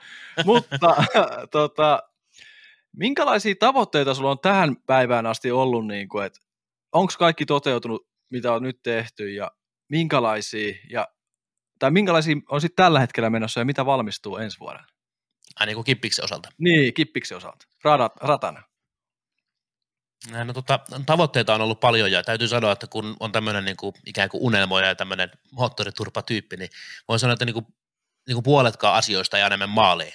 Et niin kuin, totta kai ne asiat, mitä lähdetään niin kuin edistämään, niin monesti ne etenee johonkin suuntaan ja ne saadaan vietyä niin pääpiirille tämä maali riittävää kohtaa ja monesti onnistuukin. Mutta sitten se, että ideatasolla niin kuin saunailtapuheissa ja säteessä ja WhatsApp-jutuissa, niin siellä meillä tulee niin kuin sata ideaa ja sitten yhtäkkiä niistä kymmenen on semmoisia, mitä me vähän niin kuin jalostetaan ja sitten loppupeleissä kaksi tai kolme on niistä, mitä me toteutetaan ja pari laitetaan sitten vähän odottamaan johonkin ja näin poispäin, mutta niin, niin, tällä hetkellä, mitä meillä on nyt siellä, niin kun, jos me lähdetään siitä, mitä nyt Kippiksellä on, niin Niin. siellä, siellä on tosiaan niin, ja sitten siitä se on tavallaan, niin kun ollaan eräänlaisessa tavoitetilassa tällä hetkellä. Meillä on pelattavaa siellä kaikille, ja se on niin kuin, ehkä tärkeä asia se, että voi minkä tasoinen harrastaja, frisbeegolfin harrastaja tahansa tulla kävellä kippikselle, niin sillä on laadukasta pelattavaa itselleen. On se sitten aloitteleva lapsi tai sitten konkari, senioripelaaja tai päinvastoin, se aloitteleva seniori tai sitten pidempään pelannut niin kuin ammattimainen teini-ikäinen. Mutta se, että niin kun on missä tahansa niin kun tasolla tai iässä tai sosiaaliasemassa, niin kippis ei syrji. Ne väylät on ihan yhtä vaikeita, mutta siellä on silti omalle vaikeustasolle pelattavaa. Ja samalla tavalla se alarauta kumisee sitten ihan riippumatta siitä, että, että, että minkä sukupuolinen ihminen on tai minkä ikäinen on tai mitä niin kun suuntautumista edustaa missäkin asiassa, niin alarauta kolisee silti, että frisbeegolfi ei niin kuin syrji tai erottele ihmisiä samalla tavalla kuin tämä nykyyhteiskunta tuntuu tekevän mediassa. Mutta meillä on tällä hetkellä, meillä on siellä, me lähdetään niin kuin, että jos avauksella kerätään uploadit, niin puttaamisella kerätään rahat, tämmöinen sanotaan. Ja niitä tiedät Jenkeissäkin, niin se puttaaminen niin on iso asia, tai noissa videoilla. Niin sen takia meillä on kippiksellä, meillä on ollut aina paljon puttikoreja. Et se on paljon muutakin kuin, että jos me pelataan kisoja vaikka aamusta iltaa, että siellä on aamu kahdeksalta ekat lähöt ja illalla viimeiset, niin missä kuka lämmittelee, niin ei yksi puttikori ei riitä, että yleensä on ollut se 18 välillä rata ja yksi tai kaksi puttikoria, yes. Me ollaan tavallaan alusta asti haluttu tehdä sitä, että meillä on niin kuin hyvä lämmittelyalue, jos meillä on Täyöfieldin kisa aamusta iltaa, niin useampi puttikori löytyy. Ny- Nykyään se on tämmöisen nimellä Disc Golf Areena. Siis meillä on erillinen lasten, lastenrata, mikä oli alun perin tehty isojen kisojen lämmittelyyn varten, että siinä voi tavallaan lämmitellä lähärit ja putit. Ja tämä siihen mahtuu yhdeksälle tai silloin kuudelle väylälle, niin mahtuu kumminkin monta pelaajaa puttailemaan, vaikka kokonainen puuli, pu, toinen puuli, jos ensimmäinen puuli on pelaamassa. Sitten meillä on nykyään, niin siellä on F-puttiparkki, aivan loistava tämmöinen niin puttipelikoncepti, että siinä on niin kuin vähän se est, äh, pari korjaa ja esteitä parilla heittopaikalla, sitten se menee niin ellipsin muodossa ympäri heittopaikat. Ja sitten on tämmöinen oma kehittämä puttinolla, eli ristinollaa puttaamalla, siinä pystyy sitten pelaamaan tämmöinen vähän erilaista puttipeliä. Ja mitäs tota, siinä on niin kuin periaatteessa kolme puttipaikkaa, ja nyt viime syksynä meille valmistui tämmöinen paikka niin sanotusti, missä voi harjoitella slicein arvoisia suorituksia, eli siinä on tämmöinen kotipizzakumppanulla järjestetty tämmöinen yhdeksänväyläinen puttirata, eli siellä on yhdeksän korja, ja niillä on jokaisella kolme puttipaikkaa, eli on lasten, lasten puttipaikka, amatööriputtipaikka ja pro-puttipaikka jossain 15-20 metrissä. Ja niiden välillä on vähän eri esteet, ne ei ole kaikki vaan peräkkäin, ne on vähän eri linjassa korja, ja sitten siellä on vähän esteitä välissä joillain lähtöpaikalla, että tavallaan niin kuin haastaa puttia ja halutaan tuoda se puttaaminen niin kuin siihen, että jengi treenaa sitä oikeasti ja sitten kun meillä on oma puttirata, niin siinä on kiva sitten myöskin niin kuin ikään kuin vähän niin kuin kisailla ja kiertää rataa, että se ei ole vain sitä yhteen koriin hinkkaamista, hae kiekko me vähän eri suuntaan, vaan se, että sä voit ikään kuin kiertää radan, vaikka sä puttaat. Ja sitten se on vähän niin kuin tämmöinen nopeavitempoinen kierros, että jos sä käyt pelaa puolentoista tunnin amatöörikierroksessa, tiedät, että sulla on vielä puoli tuntia aikaa, niin sä et käy heittää puttikiessin, ja sitten sen jälkeen taas lähtee pois, niin se on siinä mielessä kiva. Ja totta kai sitten siellä on nämä, näiden kahden lisäksi on tämä amatöörirata 18 väyläinen layoutti, missä on yhdet, yhdet lähtöpaikat ja sitten on pro-rata, missä on sitten kolme layouttia. Kaikilla väylillä ei ole tosi kolme lähtöpaikkaa, että monella on vain kaksi ja osalla on vain yksi, mutta pääosa siellä on kahta lähtöpaikkaa. Ja tähänkin on pieni muutos ehkä tulossa tuossa vuonna 2024 ja 2005, mutta tuonne tulevaisuuteen mennään. Mutta pysytään tässä hetkessä hetken aikaa. Eli tuossa on niin ratojen ja pelillisten asioiden osalta noin. Mutta nyt, nyt mikä meillä, meillä on hanke menossa tällä hetkellä, niin sinne tuossa kuukausi sitten joulukuussa, kun tuli sopivasti lunta taivaalta, niin sitten meidän niin kuin, konttitoimittaja päätti toimittaa meille yhdeksän kappaletta merikontteja sinne, mitkä on niin kuin, yhdistetty, ne on kuuden metrin merikontteja, mutta ne on yhdistetty sillä, että sieltä on väliseiniä otettu pois, sinne on tehty oviaukkoja, me puhutaan tämmöistä konttikompleksista, niin meillä on 153 000 euron leader-hanke, josta 100 tonnia menee näihin kontteihin suurin piirtein, ja nyt meillä on rungot tullut kippikselle, ne on siellä vaakatasossa ja ne on liimattu yhteen, mutta me ei ole päästy vielä sisältä rakentamaan niitä, koska on ollut ulkona sen verran kylmä, niin ei päästä noita eristyksiä tekemään, kun ne ei tartu sinne pintoihin sun muuta, tai se on vähän vaikeampi, niin se varmaan jätetään keväälle ja yritetään kevään kisoihin sitten saada sinne rakennettua kioskit sun muut valmiiksi ja tämmöistä pientä urakkaa luvassa, että se on tämmöinen tulevien isojen kisojen niin kuin palvelukeskus. Että se mikä mentaliteetti, millä me kippissä on haluttu tähän mennessä tehdä, niin on se, että me haluamme tehdä sitä palveleva sille, että se on help, hyvä pelaajille, tarjoaa pelaajille, mutta sille, että se on myöskin kevyt sille organisaatiolle, joka se järjestää. Koska ihan kuka tahansa voi järjestää tosi isot kisat milloin tahansa, mutta jos ei siellä ole niin kuin vaikka pellolle, että sinne pellolle voi viedä pajamaita ja pellolle rakentaa väliaikaisen kioskin ja pellolle rakentaa rada ja sinne voi tehdä mitä, mutta se on hirveä duuni mitä enemmän ne perusfasiliteetit on valmiina, niin kuin vaikkapa, että meillä on se kiinteä kioski siellä, mikä nyt tuplaa kokonsa, meillä on kiinteä pro-shoppi siellä, mikä tuplaa kokonsa viime vuoteen nähden, meillä on niin kuin kolme kertaa isompi tai neljä kertaa isompi toimisto tulossa, mihin me periaatteessa saadaan niin kuin isojen kisojen niin kuin vaikka niin kuin tulosnäytöt, ja siellä on oikeasti niin kuin organisaatio niin kuin sisällä, eikä niiden tarvitse olla teltassa.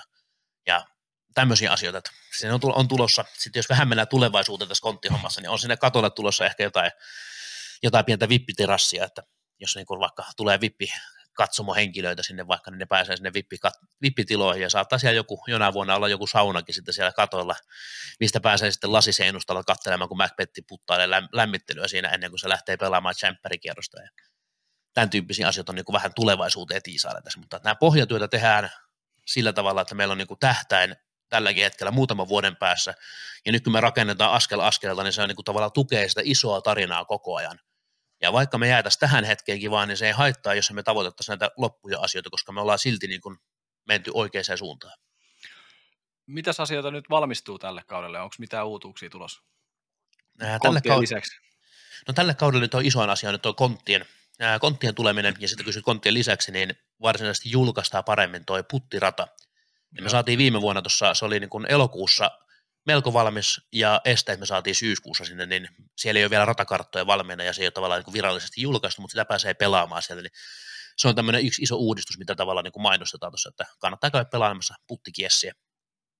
Mutta tämä on vähän tämmöinen välivuosi, kun rakennetaan vain sadan tonnin kontit siihen. Niin, niin pikku Mutta niin. tota, mut sitten mitä tulevaa tulee, mitä mä tiedän tuossa, mitä vähän kysytkin, niin, niin se, että itse asiassa nyt tätä nauhoitetaan nyt keskiviikkona, niin maanantaina on kaupunki tuolla keskustellut, ja tänään mä saan tämän, tämän jälkeen lounaspalaverilla tietää sitten, että tämän jälkeen, että saadaanko me aluetta uuteen täysin erilliseen 18-väyliseen rataan, ja jos amatöörirata on luokitukseltaan A1, ja pro-rata on niin kuin AAA1 ja 3A1, niin tämä, me tar- meillä on tarpeena saada niin kuin välimallirata, tämmöinen semi-pro-rata, tai niin kuin amateur plussa tai semipro, joku mikä nimi ikinä olisikaan, mutta me puhutaan AA1, eli tehdään kahden A, yksi, kaksi A ja ykkönen, niin sen luokan rata siihen, mikä lähtee samalta parkkipaikalta, ihmisen on helppo kävellä siihen väylälle ja käydä pelaamassa kiesiä ja tulla takaisin. Et meillä lähtisi kolme täysmittaista rataa ja kaikki nämä pienemmät radat ja puttipelit samasta paikasta, niin siinä alkaisi pelillisesti olemaan sen verran tavaraa, että ei välttämättä tarvita sen jälkeen enää enempää, vaan sen jälkeen laitetaan ne laadukkaaseen kuntoon, kun ne on vielä vähän kesken kuitenkin. Voisiko tätä sitten käyttää myös isoissa kisoissa myös lisänä sitten tätä rataa Kyllä. tai väyliä sieltä tai tilaa? Kyllä, sieltä. juurikin näitä. Tätä suunnitellaan sille, että monestihan noin ää, niin kuin championship-tason radat, niin rakentuu silleen, että siellä on niin kuin vaikka sentterilläkin se ykkönen ja kakkonen kiinteistä on yhdistetty, että se on se ykkönen. Ja vähän samaa mentaliteettia meillekin tässä, että me yritetään nyt näitä suunnitelmia tehdessä miettiä myöskin sitä, että miten se palvelee tulevia championship layoutteja.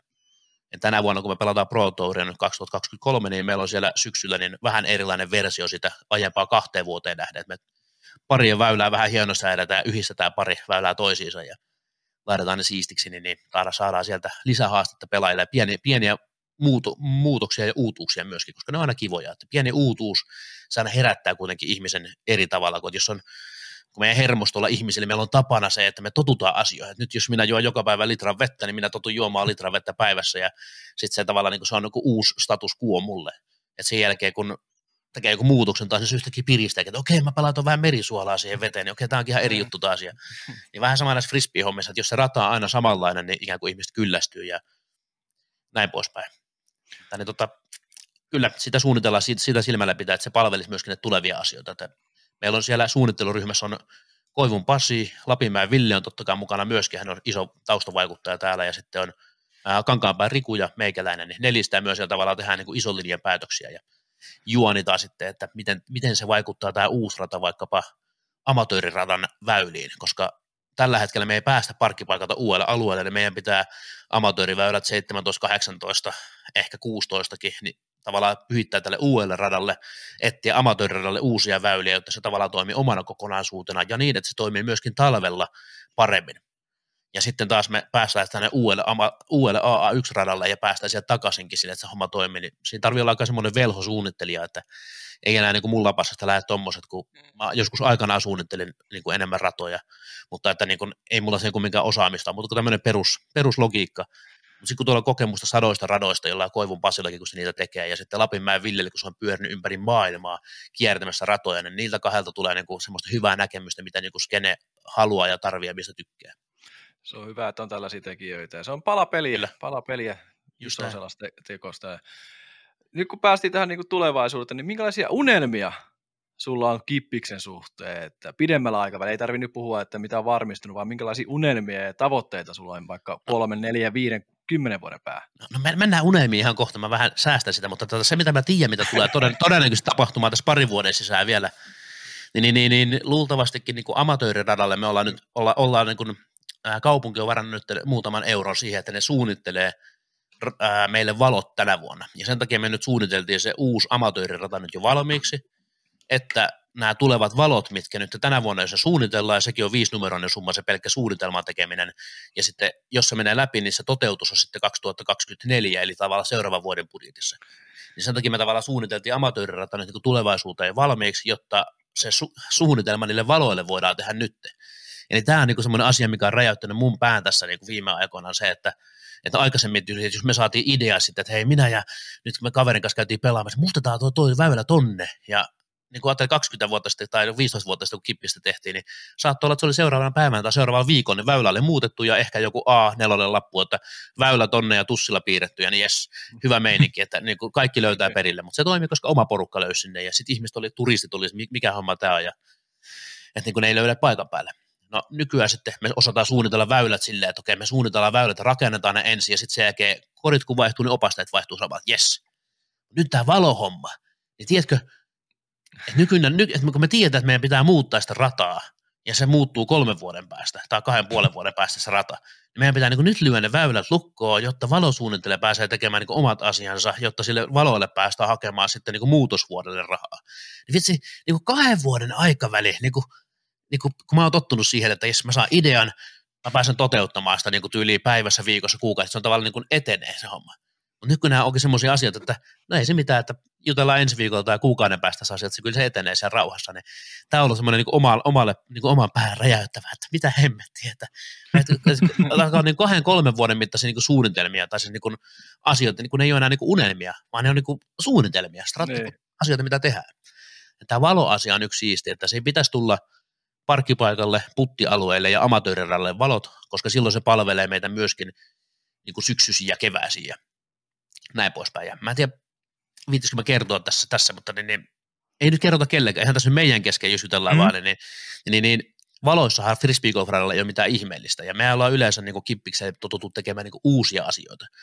Ja jotain uutta, tässäkin pitää olla joku uusi kulma, niin, niin mä kävin tuolla Saariselällä laskemassa pulkkamäkeä. Ja voi kuulostaa siitä, että tämä nyt ei liity mitenkään tämä homma, mutta mä oon käynyt Saariselälle shoutoutit sinne, siellä on kilometrin mittainen pulkkamäki, niin kuin parasta mitä ihminen voi tehdä vaatteet päällä. Kilometrin mittainen pulkkamäki? Joo, no. just näin. Ja mä oon laskenut siellä jo ennen kuin ne rakensivat sen virallisen pulkkamäen, niin sitä, se on samoja reittejä. Sinne rupesi duunaamaan sinne se virallisen, niin kun ne laskee pulkan laskun MM-kilpailuta siellä, niin ne duunas valot sinne. Ja koska ihmiset menee Lappiin katsomaan revontulia, niin ne halusi tarjota ihmisille keinoita, koska revontulet, niin aikaisemmin niillä oli jotain valoheittimiä taivaalla. Nyt rakensi siihen niin kun sen, että kun kylältä päin katsoo, niin se menee sen tunturin myötäisesti, menee semmoinen valojuova, mikä menee keltainen, punainen, vihreä, sininen siististi siellä. Niin mikä, on, mikä, ei ole mikään parempaa kuin laskea se pikku niin kuin vintukaakaossa siellä pulkkamäkeen alas ja tulla kävellen tai hissillä ylös ja takaisin. Et kun ne menee parhaimmillaan 4 ja 50, ne isot pulkat, missä niin, mihin aikuinen mahtuu, niin kiva laskea, mutta pieni rönsy. Mutta sieltä bongasin siis tämmöiset valot ja mietit, jos meillä tulee kippikselle valot, niin niissähän voisi olla värivalot. Ja tämä ei ole mikään kirkossa kuulutettu asia, mutta tämä on vähän sitä unelmallista, mutta tämä on niin kuin listalla ja me haluttaisiin semmoinen, että meillä on syksyisin ajattele, kuvitelkaa tämmöinen, että lumi ei tullut maahan, on lokakuu, on vähän viileä, alkaa olla vähän pimeätä. Me ollaan Heinolassa järjestetty Heinolan Halloween-tapahtuma, missä ihmiset voi vähän pukeutua hassusti. Siinä me painetaankin nappia, että pim, ja tadaa, meillä onkin niin kuin koko hemmetin rata, niin meillä on värivaloilla siellä. Niin, kuin, niin mitä pelottaa, onko se niin siisti pelailla, että eihän se välttämättä niin kilpapelaamista. Mutta kun valtaosa freebies pelaa niin huvin vuoksi, hauskuuden vuoksi, niin tuommoinen kisa varmastikin vetää niin oman yleisönsä mukaan, että ne haluaa tulla sinne heittämään, haluaa tulla viihtymään, mm. kokemaan jotain erilaista. Saada pelata niin kuin metsässä radalla, missä ei tarvitse kompastua kantoihin, kivoilla värivaloilla, ehkä nauttii pari niin kuin juomaa siinä matkalla tai mitä ikinä hörppiikään. Mm-hmm. Ja sitten sen jälkeen niin, niin ei muuta kuin, niin kuin nauttia sitä niin yhdessäolosta ja sitten ehkä jonnekin saunaa illalla ja näin poispäin.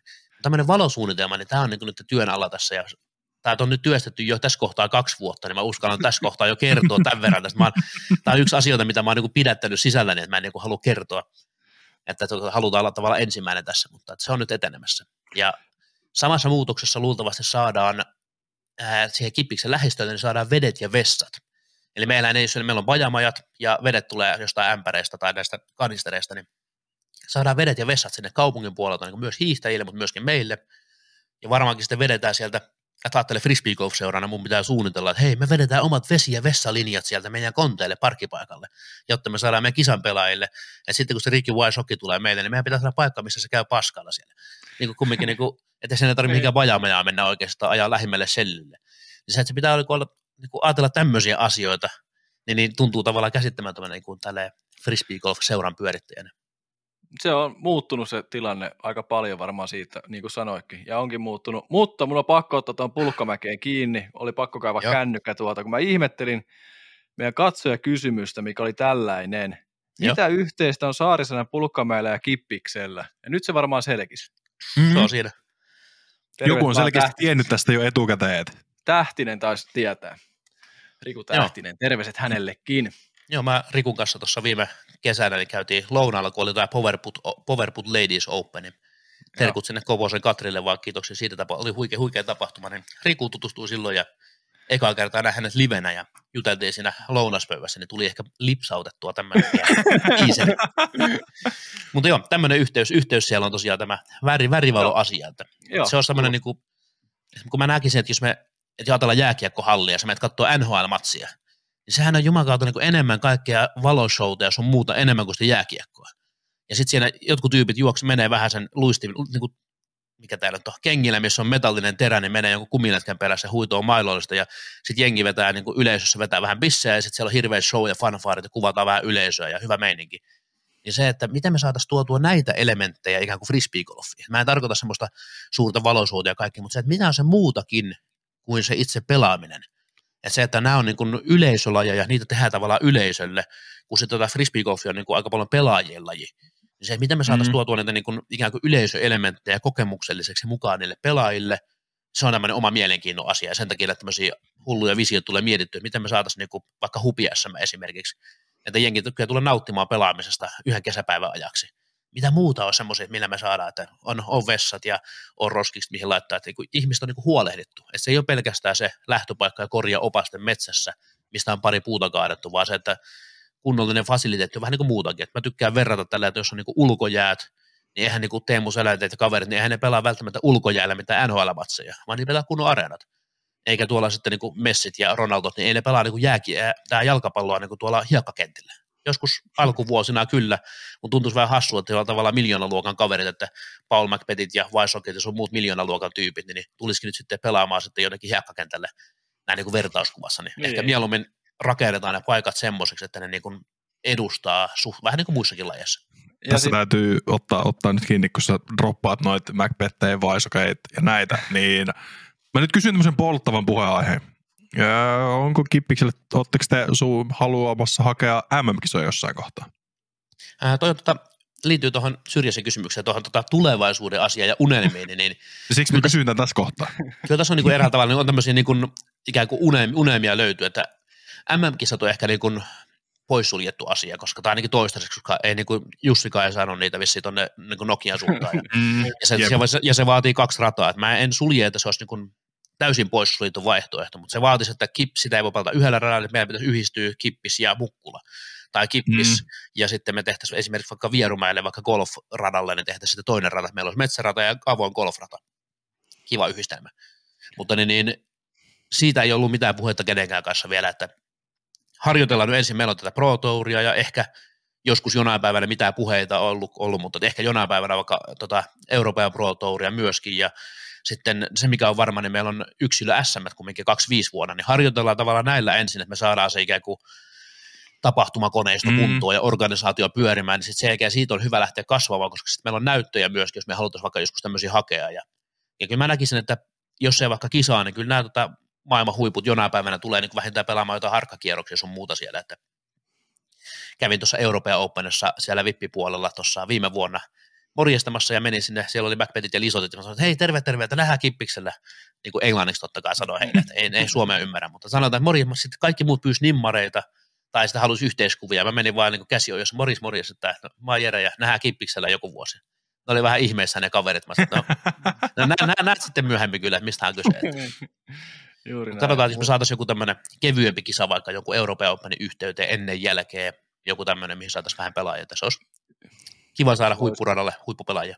Loistavaa. Mä palaan ihan sekunniksi ja pala, Jeri voi palata kahdeksi minuutiksi vähän taaksepäin, ihan vähän. Ihan vähän. Niin, tot, siihen, että, että tehdään tapahtumapaikka Joo. kippiksestä eikä kisapaikka. Joo. Sehän on eri Joo, kyllä. asia. Että se niin tapahtuma, siellä on myös oheisjuttuja niin paljon, että se jää porukka kattoo ja ei lähde vaan hotellille ja morjesta ja, tai lähemmälle mökille, missä asuukaan. Niin se kisa, vaan tehdään tapahtumia noista kisoista. Joo, juurikin näin. Se on niin tapahtuma osallistujille ja tapahtuma myöskin yleisölle. Ja se on sitä kautta, mitä kautta mä näkisin, että saadaan myöskin niin kuin rahaa liikkumaan enemmän asiassa. Että raha on tavallaan niin kuin nuija asia, mutta se on aika pakollinen nykyyhteiskunnassa. Jos me mietitään, että me hurrataan vaikka, että rahalla jos olisi mitään väliä, niin ei me hurrattaisi vaikka lisoten miljoona diiliä nyt. Että se on niin kuin iso juttu lajissa, mutta se, että miten me saadaan niin kuin vaikka seurojen tai kisaorganisaatioiden ikään kuin, niin kuin liikevaihdot ylemmässä, me saadaan oikeasti lajista isompi. Että ei pelkästään vaan se, että me saadaan, jes, meillä on nyt vaikka liitolla 10 000 jäsentä, vaikka voisi olla 100 000 jäsentä. No, ne on totta kai tärkeitä asioita ne niin kuin jäsenmäärät ja nämä, mutta kuinka paljon rahaa liikkuu läpi, niin se on tämmöinen yksittäinen hyvä mittari näistä asioista. Niin se, että kun me saadaan sinne vaikka on sitä pro-shoppia ja on sitä kioskia ja niin kun, sillä yleisölle on niin kun tarjottu asioita, niin ne tulee mieluummin katsomaankin myöskin, kun siellä on ikään kuin huolehdittu heistä. Ja toiseksi kun Fribaja tulee kisaan, niin se on kiva, että Fribaja voisi sen kahvin tai sämpylän siitä, tai että jos ei puhuta nyt huipputasosta, missä ihmiset syö pelkästään vaan niin kuin tarkkoja mikro, mikroravinnejakaumia ja niin kuin mitä personal trainerit suunnittelee, niillähän on totta kai omat eväät ja niin kuin riisit ja kanat, kanat siellä jossain eväsboksessa, mutta kun valtaosa pelaajista on niin kuin rentoja normaaleja ihmisiä, ketkä ne ei ole tavallaan ole pakko olla niin eliittitasolla, niin monet kiittää tätä meidän kioskin seijaa siitä, että kiitos kun muistatte meidänkin suuta, sanoo ihmiset palautetta siellä, että siellä on niin kuin, pääsee käymään vessassa ja saa sen suffelipatukan ja kahvin, niin ihmisille tulee aika hyvä mieli siitä, plus sitten se saadaan seuralla myöskin tuloa. Jos tämmöinen ihan pikku tämmöinen niin paljastus tässä kohtaa tehdään, niin mä oon miettinyt sitä, että minkä verran seurat, niin kuin se virallinen sana ei ole liikevaihto, vaan se on niin kuin joku seuraus, että se on niin kuin yritystermi on liikevaihto. Mä käytän mm. sitä tässä termiä, että paljon tulee rahaa sisään, totta kai me menee kaikki rahat myöskin ra, niin kuin pääosin rataa ja sitten näin normaali, normaali kuluihin, mutta me oltiin pitkän aikaa, me oltiin noin 20, 30, 40 000 euroa meidän seuraa liikevaihto, semmoista peruspikkutoimintaa. Nyt kun me löydettiin nämä leader-hankkeet, niin meillä on nyt pari vuotta ollut putkeen semmoinen reilu 130 vai 140 tonnia liikevaihto, mitä rahaa kulkee meidän läpi.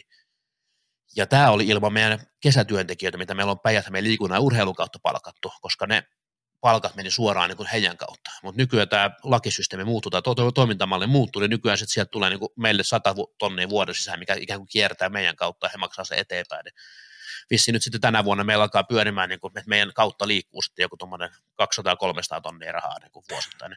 Niin se alkaa olemaan niin kuin sille, että me, me ollaan edelleen niin kuin yleishyödyllinen, yleishyödyllinen yhdistys, että me ei niin kuin tavoitella voittoa, ja kaikki raha, mikä meillä tulee, että me saadaan, saadaan, että jos me myyään vaikka tämmöinen promo-pullo tai tämmöinen lippis, mitä on niin kuin televisiossakin nähty, niin roppaan näitä tähän vähän televisiosta tuttu lippis, niin, niin, niin myyntivaltti, Joo, niin jos semmo, semmoisia ihmisiä ostaa, niin totta kai me saadaan niistä kerätä voittoa, mutta se, että mihin se kate käytetään, niin me käytetään se meidän toiminnan tarkoituksen pyörittämiseen, ja se on niin kuin verottajan mukaan niin kuin ihan ok asia. Me ollaan niin kuin, niin kuin voittoa tavoittama yhdistys, me edistetään meidän lajia. Ja tämä on niin tämmöinen mielenkiintoinen asia, mitä sä puhut näistä tapahtumista, että kun sillä tavalla me saadaan niin kuin tapahtumasta isompia, että siellä on sitä oheistoimintaa, siellä on kumppaneita, ja siellä on myöskin sitä niin kuin, että tavallaan rahaa liikkuu siinä, kun ihmiset hengaa yleensä. Harva ihminen istuu siellä kuusi tuntia ja pelkästään katsoo frisbeitä, vaan ne nappaa sen yhden kupin kahvia tai vesipullon tai jotain, ja jotkut vähän enemmänkin, ja joku kiekon muistus kotiin mukaan. Niin kun ihmisille tarjotaan semmoinen mahdollisuus, että he voi tukea jotain, niin he monesti tukee. Et se, esimerkiksi, esimerkkinä meillä tämä vapaaehtoinen ratamaksu, minkä Koivun Pasi ideoi meille, että hei, että Jere kannattaa ratamaksu olla, tämä rata on niin hyvä, mutta ei, koska me ollaan kaupungin tämmöinen liikuntapaikka, niin me ei voi olla pakollinen, ei voi olla pakollinen ratamaksu, vaan se on vapaaehtoinen, ja se on tämmöinen kannatusmaksu ikään kuin. Ja niin. Niitä tulee kumminkin niin, niin tuhansia euroja tulee vuodessa. Et mä nyt tarkkaa lukua viime vuodelta tiedä ja en tiedä saisiko kertoakaan, mutta meidän rahastohoitaja seuraa noita lukuja tarkemmin eri raporteilta, kun tulee liikuntaseteleitä, tulee mobiilepeillä, osa tulee käteisellä, osa tulee pankkikortilla, niin en mä enää pysy perä, niin. perässä, mitä kautta ne tulee. Mutta sen takia meillä on erikseen, meillä on Kankaanpään Riku, joka on niin kuin Nero noissa asioissa, niin hän hoitaa ne raportit ja sitten me ihastellaan noita numeroita sitten vuosikokouksessa, että miten meni vähän vakavampi asia tähän. Tekisitkö jotain muuta asiaa kippiksää toisin näin jälkikäteen, mitä olet nyt tehnyt? Jos yksi asia pitäisi valita. hyvä rajaus. Joo, nyt on pakko alkaa rajaa jonkin verran. se on hyvä, hyvä, kun joku pitää rotia.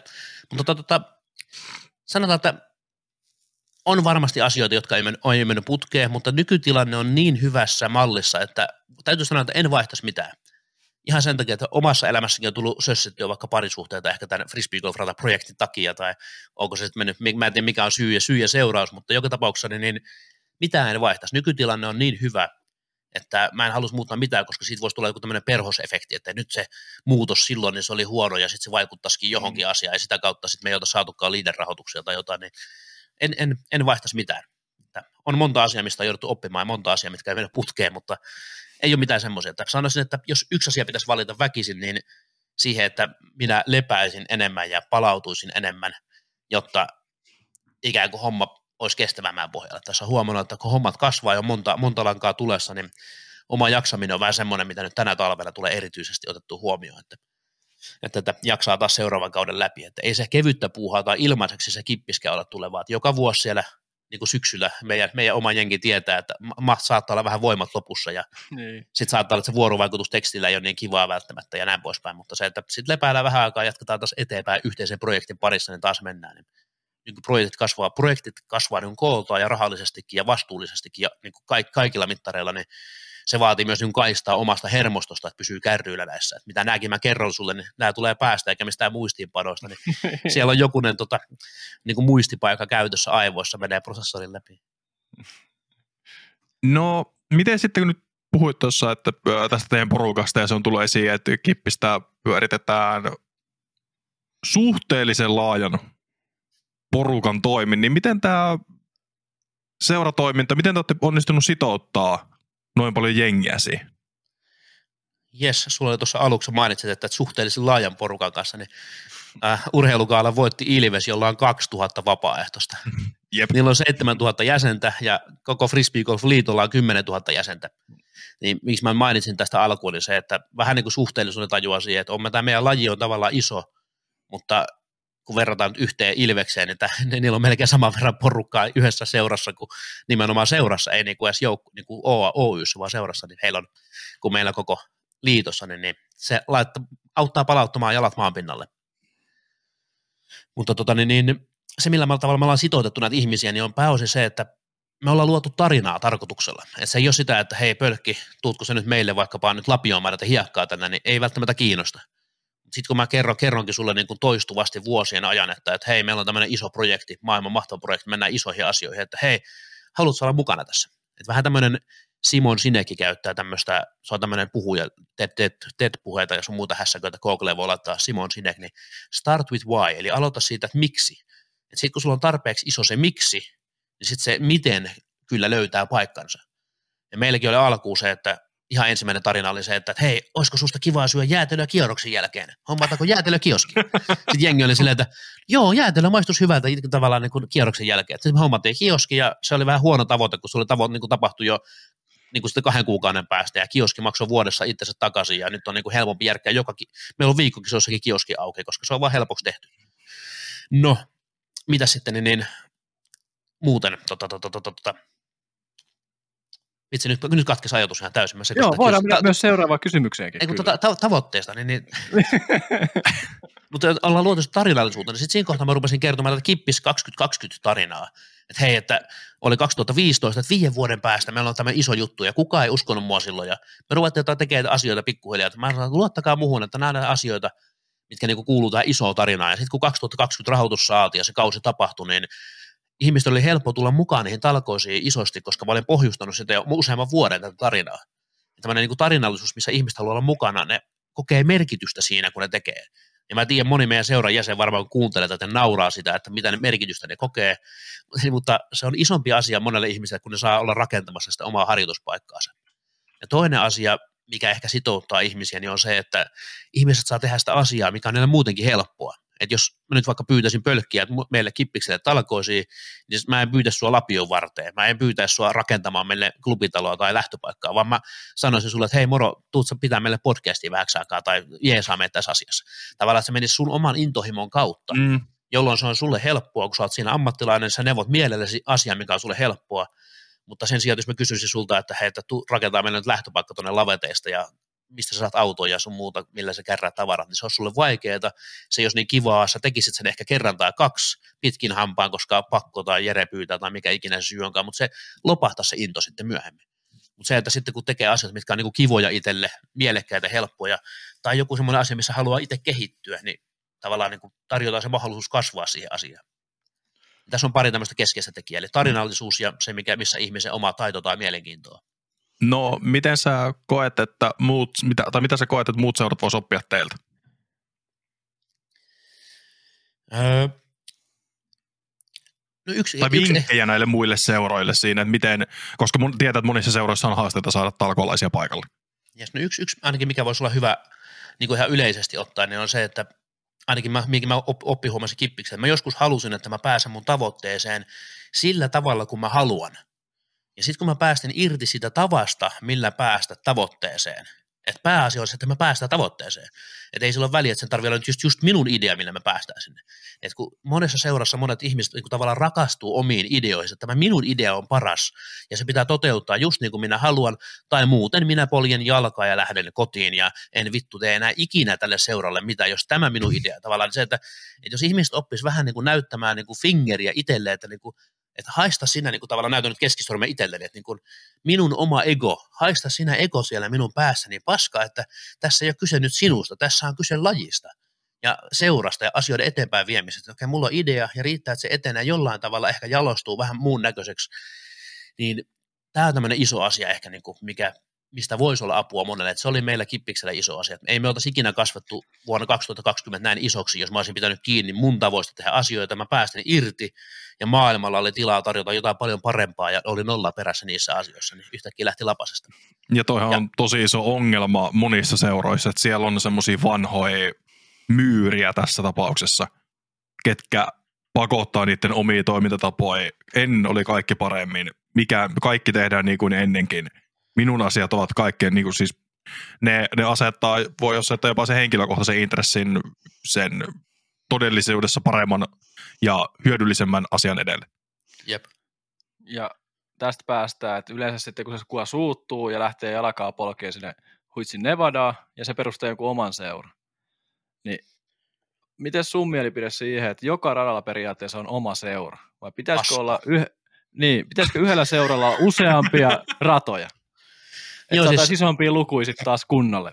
Joo, siis siinä on, siinä on hyvä pointti siinä, että tavallaan joka radalla oma seura, niin silloin omat radat kehittyy ehkä ja voi tavallaan jokainen voi olla oma kippiksensä. Mutta mitä pidemmällä mä yritän tätä asiaa katsoa, niin, niin se olisi ehkä, että jos Pirkanmaalla olisi vaikka yksi seura sen sijaan, että siellä on 20 seuraa, niin se, että jos ne yhdistäisi voimansa, niin heillä voisi olla tyyli yksi kirjanpitäjä, joka tekee kaikki hommat. Ei tarvitse joka seurassa olla tyyppi, joka itse tekee tai joka on ostettu, ostettu paljon. Ne voisi yhdistää nämä keskeiset perustoiminnot. Ja sitten niillä seuroilla voisi olla vaikka mahdollisuus vaikka palkata työntekijä, joka hallinnoisi ikään kuin vaikka joka seuran tai joka porukan asioita, ja se työntekijä voisi esimerkiksi vaikka olla vaikka junioriohjaaja. Maanantaisin se vetää treenit tuossa kaupungissa, tiistaisin tuossa kaupungissa, kes- tavallaan, että se voisi vaikka viiteen kaupunkiin, siinä olisi ihan täyspäivätyö, se vetäisi vaikka junnu treenejä.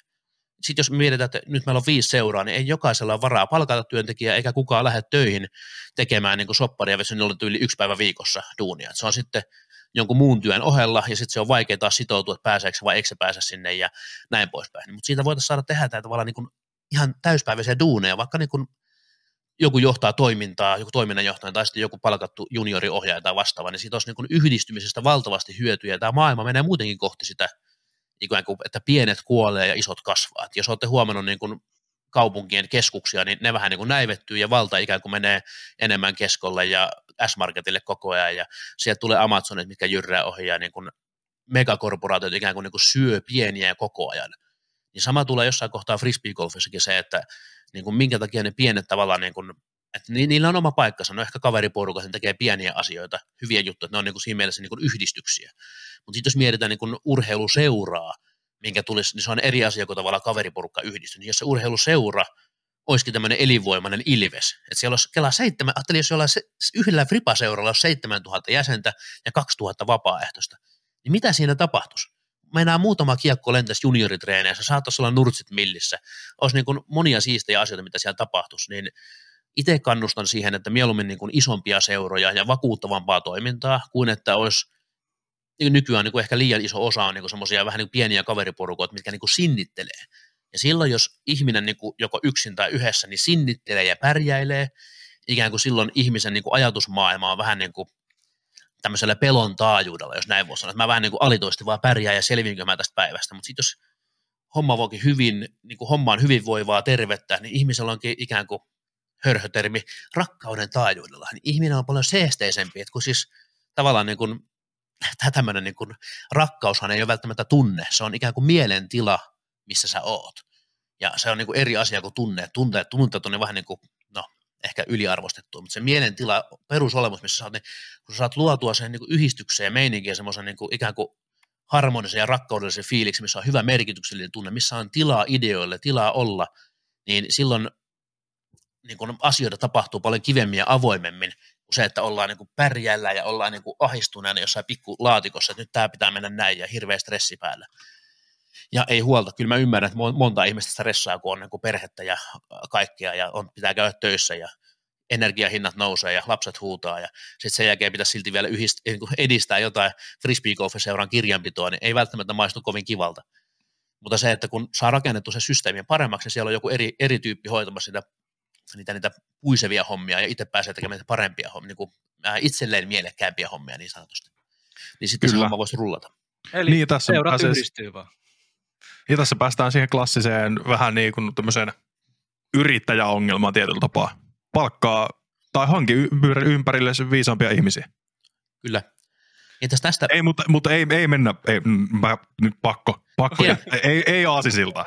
ei, pieni, pieni, Ei. pieni, pieni. Tämä, tämä on tärkeä, tämä on tärkeä. Okei, okei, no Ihan vaan se, saat se, että- pienen. Siinä on tärkeä, ihan pieni, koska tota, se mikä on ollut iso asia kippikseen myöskin se, että, että päästetään omista tavoista irti, mutta myöskin ää, uskalletaan ulkoistaa. Et esimerkiksi, jos mä haluan, että mä olisin siellä koko ajan siimaamassa nurmikkoa sun muuta, niin eihän se kippis etenisi, koska mä oon kiinni siinä mun tekemisessä. Vaan sen sijaan me löydettiin päijät liikunta ja urheilu, tai oikeastaan ne löysi meidät. Turusen Risto Heinolasta laittoi meille aikanaan viesti, kun hänelle PHL toissa, että haluaisitte sitä kesätyöksi, kesätyöntekijät. Että mikä homma tämä on, että no me tehdään kaikki teidän puolesta, te maksatte 50 kuukaudessa ja annatte kaverille töitä. Mä no pistä kaksi äijää, kokeillaan. Sitten sieltä tuli ty- tyyppejä meille, mitkä oli, niin kuin, että meillä oli alkuun meillä oli, että meillä oli omassa seurassa aina joku pitkäaikaistyötön, ja sitten sitä kautta me työllistettiin se, ja nolla vaiva meille, 50 kuussa, kaveri tekee sen viisi tuntia päivässä, viisi päivää viikossa, puoli vuotta. Okei, homma etenee, joku muu leikkaa nurmikko meidän puolesta. Okei, meidän pitikin sitten alkaa opettelemaan, että mistä se saa avaimen sinne konttiin ja ää, mis, ää, osaako se käyttää työkalua, mistä se saa bensaa sinne, mistä se saa varaosia. Meidän, tavallaan meidän huomio siirtyy radan ylläpidosta kaluston ja prosessien ylläpitoon. Ja nyt sitten tänä vuonna mä just niin tuossa tilailin meille niin kuin kuudesta kahdeksaa tyyppiä, että meillä saattaisi olla ProShopilla myyjää ja kuusi tyyppiä siellä sitten ylläpitämässä rataa, joista sitten ehkä kaksi me allokoidaan niin kuin, tai koko tiimi pari päivää viikossa käy raivaamassa sitä uutta rataa, jos me nyt saadaan se alue sinne esimerkiksi. Ja se, että uskalletaan ulkoista tämmöinen ylläpito ja siirtyä itse sille seuraavalle tasolle, että me ollaankin manageroja, me tehdään nyt työtehtäviä, me, me ollaan motivaatiopuhujia, että meidän pitää tsempata niin pitkäaikaistyöttömiä, että ne jaksaa tehdä sitä duunia siellä sen pitää olla myös mielenkiintoista heillekin, koska ei se ole kiva, että se on niin kuin heitä tavallaan ikään kuin, niin kuin hyväksi käytetään, vaan se, mä haluan antaa heillekin merkityksen kokemaan siitä. Ja moni tämmöinen niin kuin työtö, mikä meillä on ollutkin duunissa sitten sen kesän ajan, niin tulee talkoisiin seuraavina vuosina, koska he niin kuin kokee, että tämä on ollut kiva paikka. Ei kaikki, mutta osa niistä. Ja toinen on se, että kirjanpito kannattaa ulkoistaa täysin mielellään niin kuin ja vie vaikka sähköiseksi, jos on paljon, paljon tilitapahtumia. Et ei tarvitse kenenkään pöydällä olla mitään PDF-laskuja paperilla tai sähköposteja täynnä ja joku ei, ei tiedä seuran numeroita kunnolla. Niin, niin uskaltaa ulkoistaa ne asiat, mitä ei itse halua tehdä jollekin muulle. Ja siinä on aina se vaara sitten se, että nytkin jos mä vaikka ulkoista vaikka, että hei, joku ottaa kippiksestä vetovastuun, niin mun pitää hyväksyä myöskin se, että se kaveri tekee sen oman näköisesti. Se, että se ei me just, mä en voi mikromanagerata, että se menee täysin, niin siinä on tavallaan eräällä tavalla suurena johtajana, jollaiseksi minua täällä myös kutsutaan joskus, niin se on, pitää antaa tilaa myöskin muiden tavoille toimia, niin tavallaan päästään irti, uskaltaa ulkoistaa, antaa asioiden näkyä. Ja joskus ne onnistuu ja aina ne ei onnistu. Että tässä on moni asia, mikä on niin mennyt vihkoon matkan varrella ihan vaan sen takia, että ei ole osannut joko itse johtaa tai on luottanut vähän väärää henkilöä. Ja sitten jälkeen sitä opitaan ja sitten saadaan seuraavalle kerralle paremmat ohjeet ja yritetään uudestaan. Vaan että tässä pelataan kumminkin pitkää peliä, että ollaanko me nyt Kippiksen kanssa ehkä puolessa välissä menossa. Saadaan niin toinen, toinen 15 vuotta eteenpäin, niin alkaa ehkä olla semmoinen suurin piirtein hyvä, hyvä meininki. Noni. Se oli... Tämmöinen, sori, tämmöinen pikkurensy tässä. Ei, se, se, oli, se oli nyt... ihan ok. Mä en oikein odottanut mitään muuta. nyt mennään siihen puhutuimpaan aiheeseen. Kyllä. Timo, anna mennä. Eli urheilukaala oli tuossa viime viikolla, niin siitähän nyt oli ensin, että päästä eholle, niin sä laitoit viestiä jo meille joulukuussa joskus, ennen kuin se oli julkista, että hei, mä tuun teille vieraaksi, puhutaan tästä. Tai no, jostain isosta jutusta. En, no, niin, no kyllä me siinä kohtaa tiedettiin, että mistä on kyse. tai minä ainakin tiesin. Joo, mutta, mutta, mutta, en, mutta ennen kuin mennään tavallaan tähän, mitä niin kuin itsessään tapahtuu, niin puhutaan tästä, niin kuin, että te saitte sen ehdokkuuden, ehdokkuuden. Niin miltä se tuntui siinä hetkessä, kun te saitte kuulla sen? Ja missä kohtaa te kuulitte siitä? Mä kuultiin siitä joskus joulukuun puolella, että me päästiin sinne ehdolle ja tuntuhan se tosi hyvältä. Ja se, millä tavalla sinne pääsee, niin siinä tänä vuonna arvotettiin sitä vapaaehtoistekemistä talkootyötä, niin sinne vuoden seuraavaksi ehdolle voi päästä, että jos ö, oman alueen tämä seurajärjestö, eli meidän Heinolassa päijät meidän liikunta ja urheilu, niin jos he ehdottaa sinne, niin voi päästä, ja toinen on sitten lajiliitot. Eli periaatteessa kaksi tahoa voi niin kuin ympäri Suomea ehdottaa sinne niin kuin seuroja. Ja meillä kävi semmoinen säkä, että PHL halusi ehdottaa meitä, kun me oltiin heidän vuoden, vuoden seura aikaisempana vuonna, niin me, sit, se on, me oltiin heidän ehdotuksessa. Ja sitten liitto laittoi meille sitten ää, niin kuin paria päivää ennen sitä viimeistä deadlinea, että hei, mekin halutaan ehdottaa teitä. Ja sitten mä lisäsin heidät, heidän kommentit siihen hakemukseen. Eli se homma toimi silleen, että sinne tehdään semmoinen hake, hakemus, mihin täytetään lomakkeeseen kaikki tiedot, ja sitten sen jälkeen se lähetetään eteenpäin, ja sitten pystyy muokkaamaan jälkikäteen deadline mennessä. Ja mä sitten lisäsin sen hakemukseen, että hei, myöskin Frisbee Golf Liitto haluaa meidät tähän ehdottaa. Ja, ää, joku joskus miettii, että minkä takia vaikka Nikke ei, Nikke ei ollut mukana tuossa sykähdyttämisessä hetkessä, niin ilmeisesti kukaan ei ollut täyttänyt hakemusta tai kukaan ei ollut bongannut sitä asiaa. Eli nämä gaalat ja tämmöiset niin jutut toimii myöskin silleen, että ihmisen pitää olla itse aktiivinen. Vähän niin kuin vaikka, että miksei toi meidän Kälvien Sanomat tehnyt meistä Kälvien Openista nytkin juttua, niin se, että tiesikö ne, että kisa on olemassa, vai olisiko sieltä kisasta voitu itse kirjoittaa se juttu valmiiksi, että Heinolan kisoistakin mä kirjoitan, tai monesti, jos vaikka meillä käy Prissi Pääkkönen käy jossain pelaamassa, ja se on vaikka ykkönen tai kakkonen, niin mä kirjoitan jostain jutun, ei sitä joku sata merkkiä tai joku 300 merkkiä joku kuva. Paikallisesti saadaan hyvää näkyvyyttä, kun me tehdään se heidän puolesta valmiiksi. Ja sama juttu sitten muissa kisoissa, että me kysytään, tuleeko, pääseekö reporttiin paikalla, no ei pääse, on kiireitä, voidaan me kirjoittaa itse juttu, kirjoittakaa vaan, no suurin piirtein näin monta merkkiä ja pari kuvaa, niin he tekee sitten, he stilisoi sen tekstin ja laittaa se siistiksi. Niin vähän sama ajatus tässäkin se, että tehdään niin kuin asioita valmiiksi toisen kyllä. puolesta, niin se auttaa. Niin, ja no vuoden urheilijaksi ei pääse tuolla tavalla. Eikö itse asiassa kyllä siihenkin voi esittää? Joo. Vai urheiluto- No Eikö se menee urheilutoimittajaliiton kautta, sykähdyttäviä on yleisöäänestys ja sinne voi kuka tahansa esittää omaansa tiettyyn päivämäärän mennessä, josta sitten se äänestää. Jep. Mun mielestä siellä on joku ah. ihan tämmöinen avoin lomakekin, missä voi ylipäätään on. ehdottaa eri kategorioihin. Kyllä mun mielestä on, on jo jotain sellaista. Mutta miten se sitten otettiin seurassa vastaan? No meillä oli po- siihen valittiin. No meillä oli porukka oli seurassa, niin kun, mä pidin aika, aika pitkään se salassa myöskin meidän niin seuralaisen, mä niin kerroin sen meidän ää, hallitukselle, ja sitten meillä on tämmöinen johtoryhmä, missä on ikään kuin hallitus plus eri alueiden vastuulliset, niin noin 20 hengen porukka, vai 18 mitä meitä siellä on, niin heille, heille kerroin tästä asiasta etukäteen, ja sitten vasta julkistuspäivänä kerroin seuralle, ja tämä otettiin ilolla vastaan, että upeeta, että me oltiin Gaalassa ensimmäinen frisbeegolf-seura ikinä, me oltiin ensimmäinen koko heinolalaisseura mistään lajista, oltiin ensimmäisenä urheilugaalassa. Hienoja juttuja, ollaan te- tavallaan tehty historiaa jo, mutta sitten myöskin upeata, että siellä kan, äh, huomioitiin tämmöistä niin kuin radan rakentamista. Siellähän on pääosin sitä, että noin järjestää paljon jotain tapahtumia tai on 2000 vapaaehtoista järjestää Ilveksi jotain kortteliliikaa ja tämmöisiä, niin ne on niin kuin tapahtumia junioritoimintaa. Ja sama asia niin kuin tämmöisen kerhojen pyörittäminen ja valmennusten pyörittäminen myöskin näkyy kaupunkien tukieuroissa. Ja siellä kun oletuksena on se, että fasiliteetit ja olosuhteet rakennetaan valmiiksi, niin minkä takia enää sitten niin kuin siitä pitäisi palkita, koska ne on jo verovaroilla tehty, mutta kun frisbeegolf on vähän poikkeus, niin tuntuu erityisen hyvältä, että niin kuin tavallaan meidän radan, rakenta, radan rakentaja ja lainausmerkissä junttien, tota, tätä, niin kuin, ei pokka kestä, mutta joo, niin, niin tätä niin kuin arvostettiin sen, että meidät otettiin ehdolle, ja oli se siis niin kuin upea juttu, siellä on niin kuin Lahden hiihtoseura, 100-vuotias Ilves, ja sitten meidän LDG niin 20-vuotias, niin, niin siis niin kuin ihan järjetön, järjettömän iso juttu, ja itse mä en ole niinkään niin kuin, niin kuin arvostan gaaloja, kunnioitan niitä, mutta ne ei ole niin kuin mulle niin, kuin niin iso juttu. Mä, mä taas niin kuin on niin naama kiinni kippiksessä, mä duunaan sitä mielelläni, ja sitten taas niin kuin tämmöiset juhlat, niin, niin nämä on tärkeitä näkyvyysasioita ja sieltä saa hyviä merittejä, mitkä auttaa kumppanuusneuvotteluissa monessa asiassa. Ja olihan se hienoa istuskella siellä, mutta se, että niin kun, kyllä mä koen, että se tärkeämpi työ tehdään nimenomaan siellä radalla kuin sitten edustustehtävissä. Ihan pelkästään no, siellä, se yksi ilta on vähän eri asia kuin joku 20 vuotta talkootyötä. Niin se on, on, on, kyllä. No, no päästään tähän viikon oikeastaan puhutuimpaa. No te lähditte sitten sinne... Niin joo, siis se lajipiirit on aivan sekaisin. Aivan sekaisin. Eli te lähditte Gaalaan siis kippisbrändetyissä pikkutakeista ja paidassa lippalakeissa. Niin, niin mistä tämä idea on tullut? No, Lähdetään siitä liikkeelle. No idea lähti siitä, että me oltiin niin kuin ensin päijät urheilugaalassa vuosi sitten, ja meillä oli mietitty, että millä vaatteella mennään sinne, ja sitten meillä Tähkäsen Ville mainitsi, että yleensähän nämä gaalat on semmoisia paikkoja, että siellä vähän räväytetään ja säväytetään, koska jos mietitään vaikka niin kuin Hollywood jotain gaaloja, niin siellä punaisella matolla katsotaan, kun Lady Gagalla on tyyli lihaa päällä tai jotain muuta vastaavaa, niin ei nekään ihan pukukoodin mukaan mene.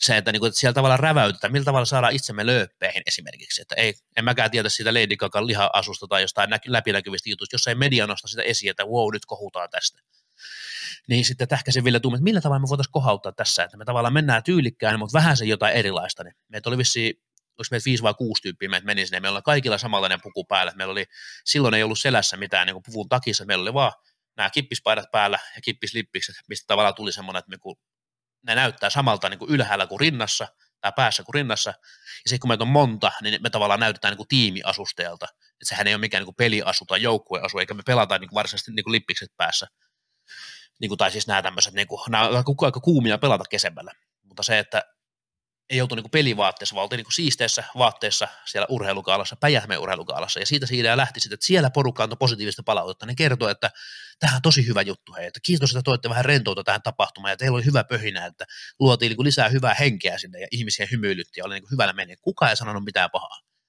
Niin me mentiin sitä samalla asenteella, mentiin tähän urheilugaalaan, että hei, että vähän, vähän jotain erilaista, että laitettiin sitä selkää tämmöisellä heijastin painotuksella isolla se kippiksen ilves, mikä itse tossakin on taustalla, että laitettiin se siihen, että tavallaan että joku näkee meidät selästä sieltä, että, niin kuin, että niin kuin tämä laji on kuitenkin niin pieni, että jos joku ei tavallaan huomaisi meidät, ja jos joku vaikka niin kuin laittaisi, että hei törkeä, tämä on iltalehdessä, että kippislippis päässä urheilugaalassa, niin se on ollut jumakauta voitto, eikä niin kuin nolottava asia. Mä olisin kokeillut se niin kuin, ei pienintäkään häpeän tunnetta, no ehkä vähän sen verran, että harmittaa, kun joitain muita ihmisiä harmittaa, että sen verran niin kuin empatiaa löytyy, mutta se, että niin omasta puolesta mä vaan niin tavallaan kannoin ylpeästi sitä mun hattua siellä, ja ei huolta, kun me syötiin ruokaa, niin me otettiin hatut pois päästä. Että niin kuin käytöstapoja pitää olla, mutta ne on niin kuin oikeassa kohdissa, eikä niin kuin missään 1800-luvulla keksityissä niin kuin pukukoodeissa. Et ehkä niin kuin niin onhan no. siinä nämä pukukoodit nyt, jos mennään näihin, niin nehän on sellaisia rikottavia. On Jep. linnanjuhlissa nähty erinäköisimpiä asusteita ja värikood, niin kuin miehille siellä pitäisi olla se, onko se nyt musta smokki. Niin joku paino tänä vuonna punaisessa. Vai mikä se oli se vaaleanpunainen viritys. Niin, hän kuulemma siis, oikein koodi. Niin, no, mutta siis tässä päästään siihen, mihin mä olin tulossa. Että sä voit rikkoa pukukoodia tyylikkäästi ja oikein, tai vetää sen täysin vituiksi. Siinä ei niinku ole mitään välivaihtoehtoa.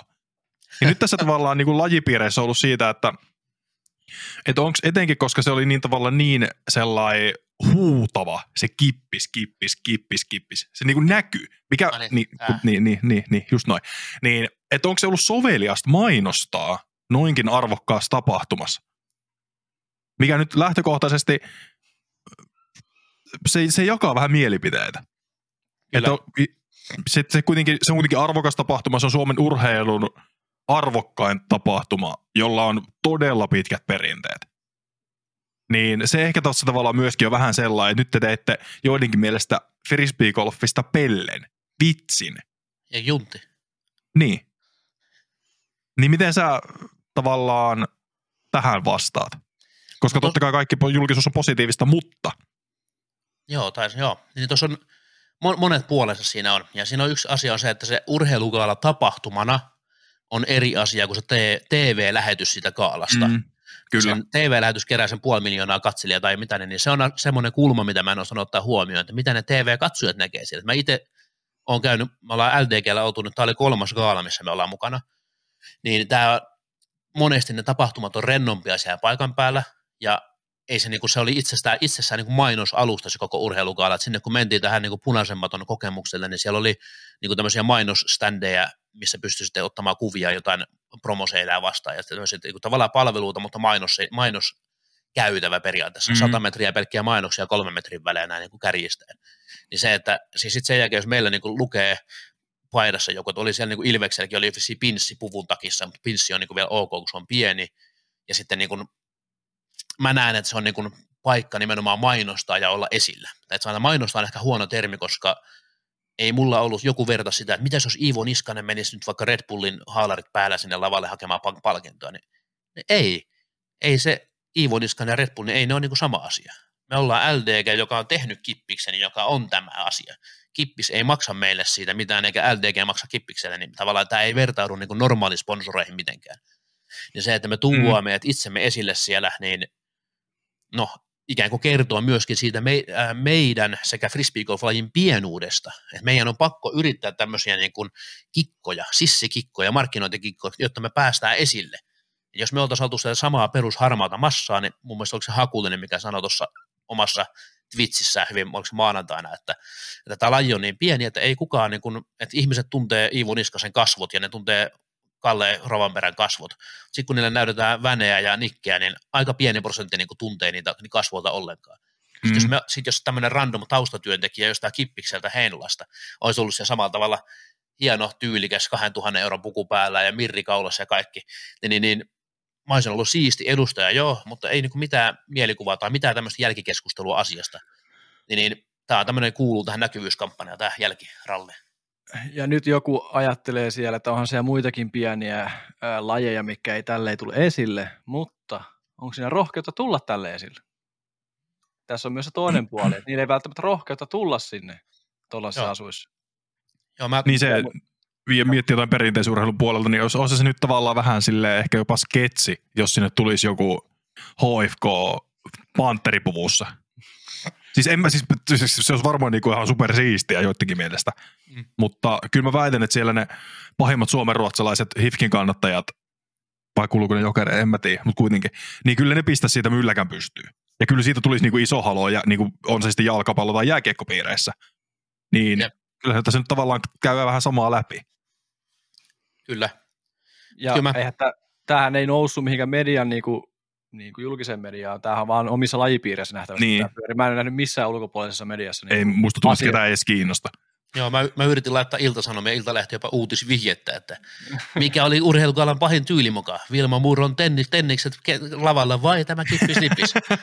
Mutta ei ne nyt tarttunut siihen. Mä tavallaan niin yritin vähän puskea ja heittää, että jos mä tavallaan Niin. päästä sinne, että kun se, ja jos me kerran lähdetään niin edustamaan, mennään näkyvyyteen, niin sitten mennään niin päätyy asti sen kanssa. Kyllä. Ja tavallaan sen takia, kun tästä on tämä tavallaan jälkikohu lajin sisällä, niin se, että ikään kuin nautitaan tästä, että meillä on off-season, niin sää on ihan hirveä ulkona, kukaan ei eikä pysty pelaamaan, silti porukka puhuu kippiksestä. On se sitten hyvää mm. tai Mm. huonoa sävyä, niin silti me ollaan siellä eräällä tavalla niin kuin mielen päällä, puhutaan markkinointitermeillä niin kuin top, of, top of mindissa, eli niin. Kyllä. ei siellä, ei tällä hetkellä kukaan puhu sentteriradasta tai jostain niin kuin kaati, kaatiksesta, huippuratoja löytyy Suomessa Niin. niin. paljon, ei kippi sinänsä se erityisempi, mutta me tuo ehkä rohkeasti tämä asia esille, jos niin kuin Toni tuossa hyvin sanoi, että ollaan niin kuin, että rohkeasti mennään tekemään asioita, rohkeasti kokeilla asioita ja välillä tapahtuu virheitä ja ensi kerralla pitää jättää lippis pois ja laittaa kippis silinteri päähän sitten. Että. Et jos se Tai on hyvä, kippis rusetti.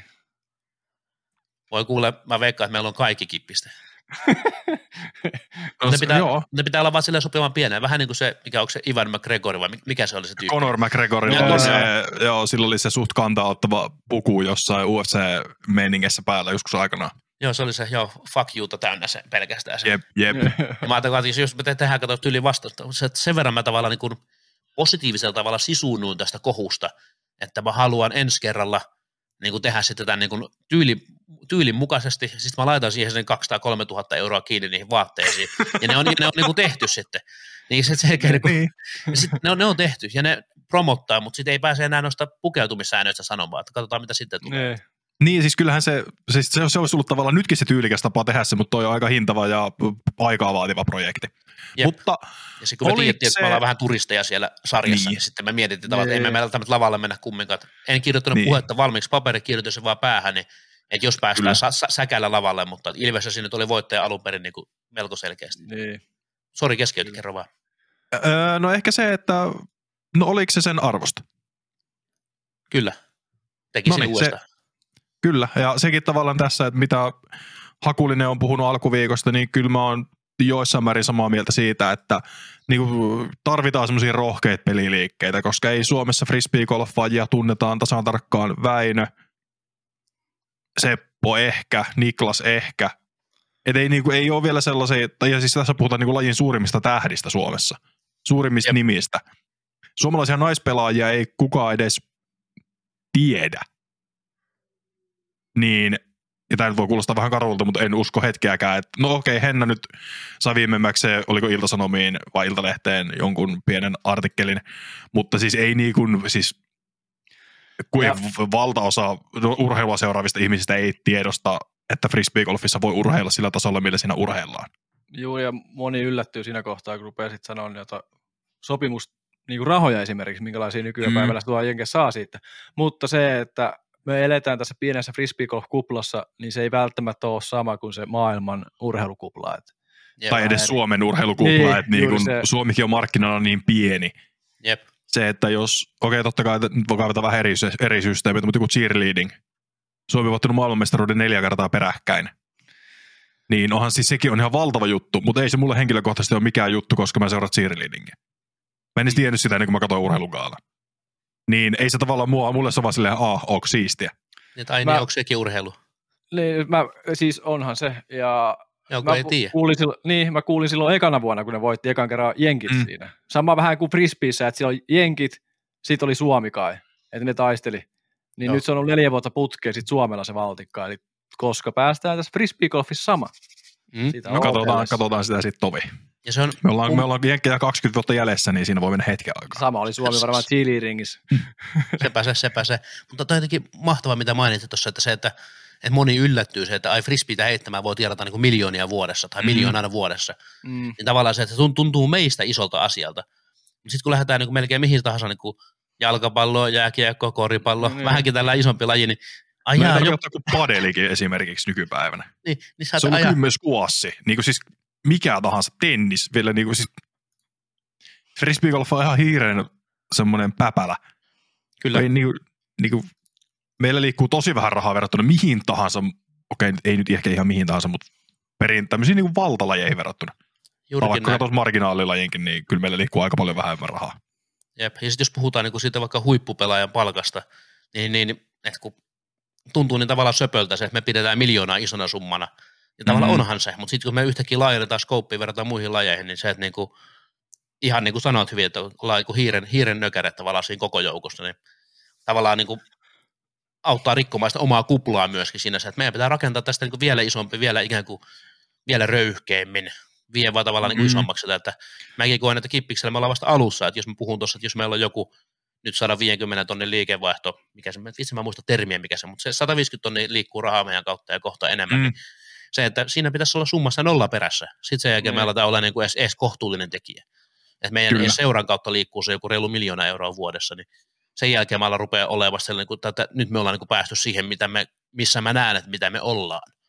Nyt me vasta yritetään päästä sinne ikään kuin.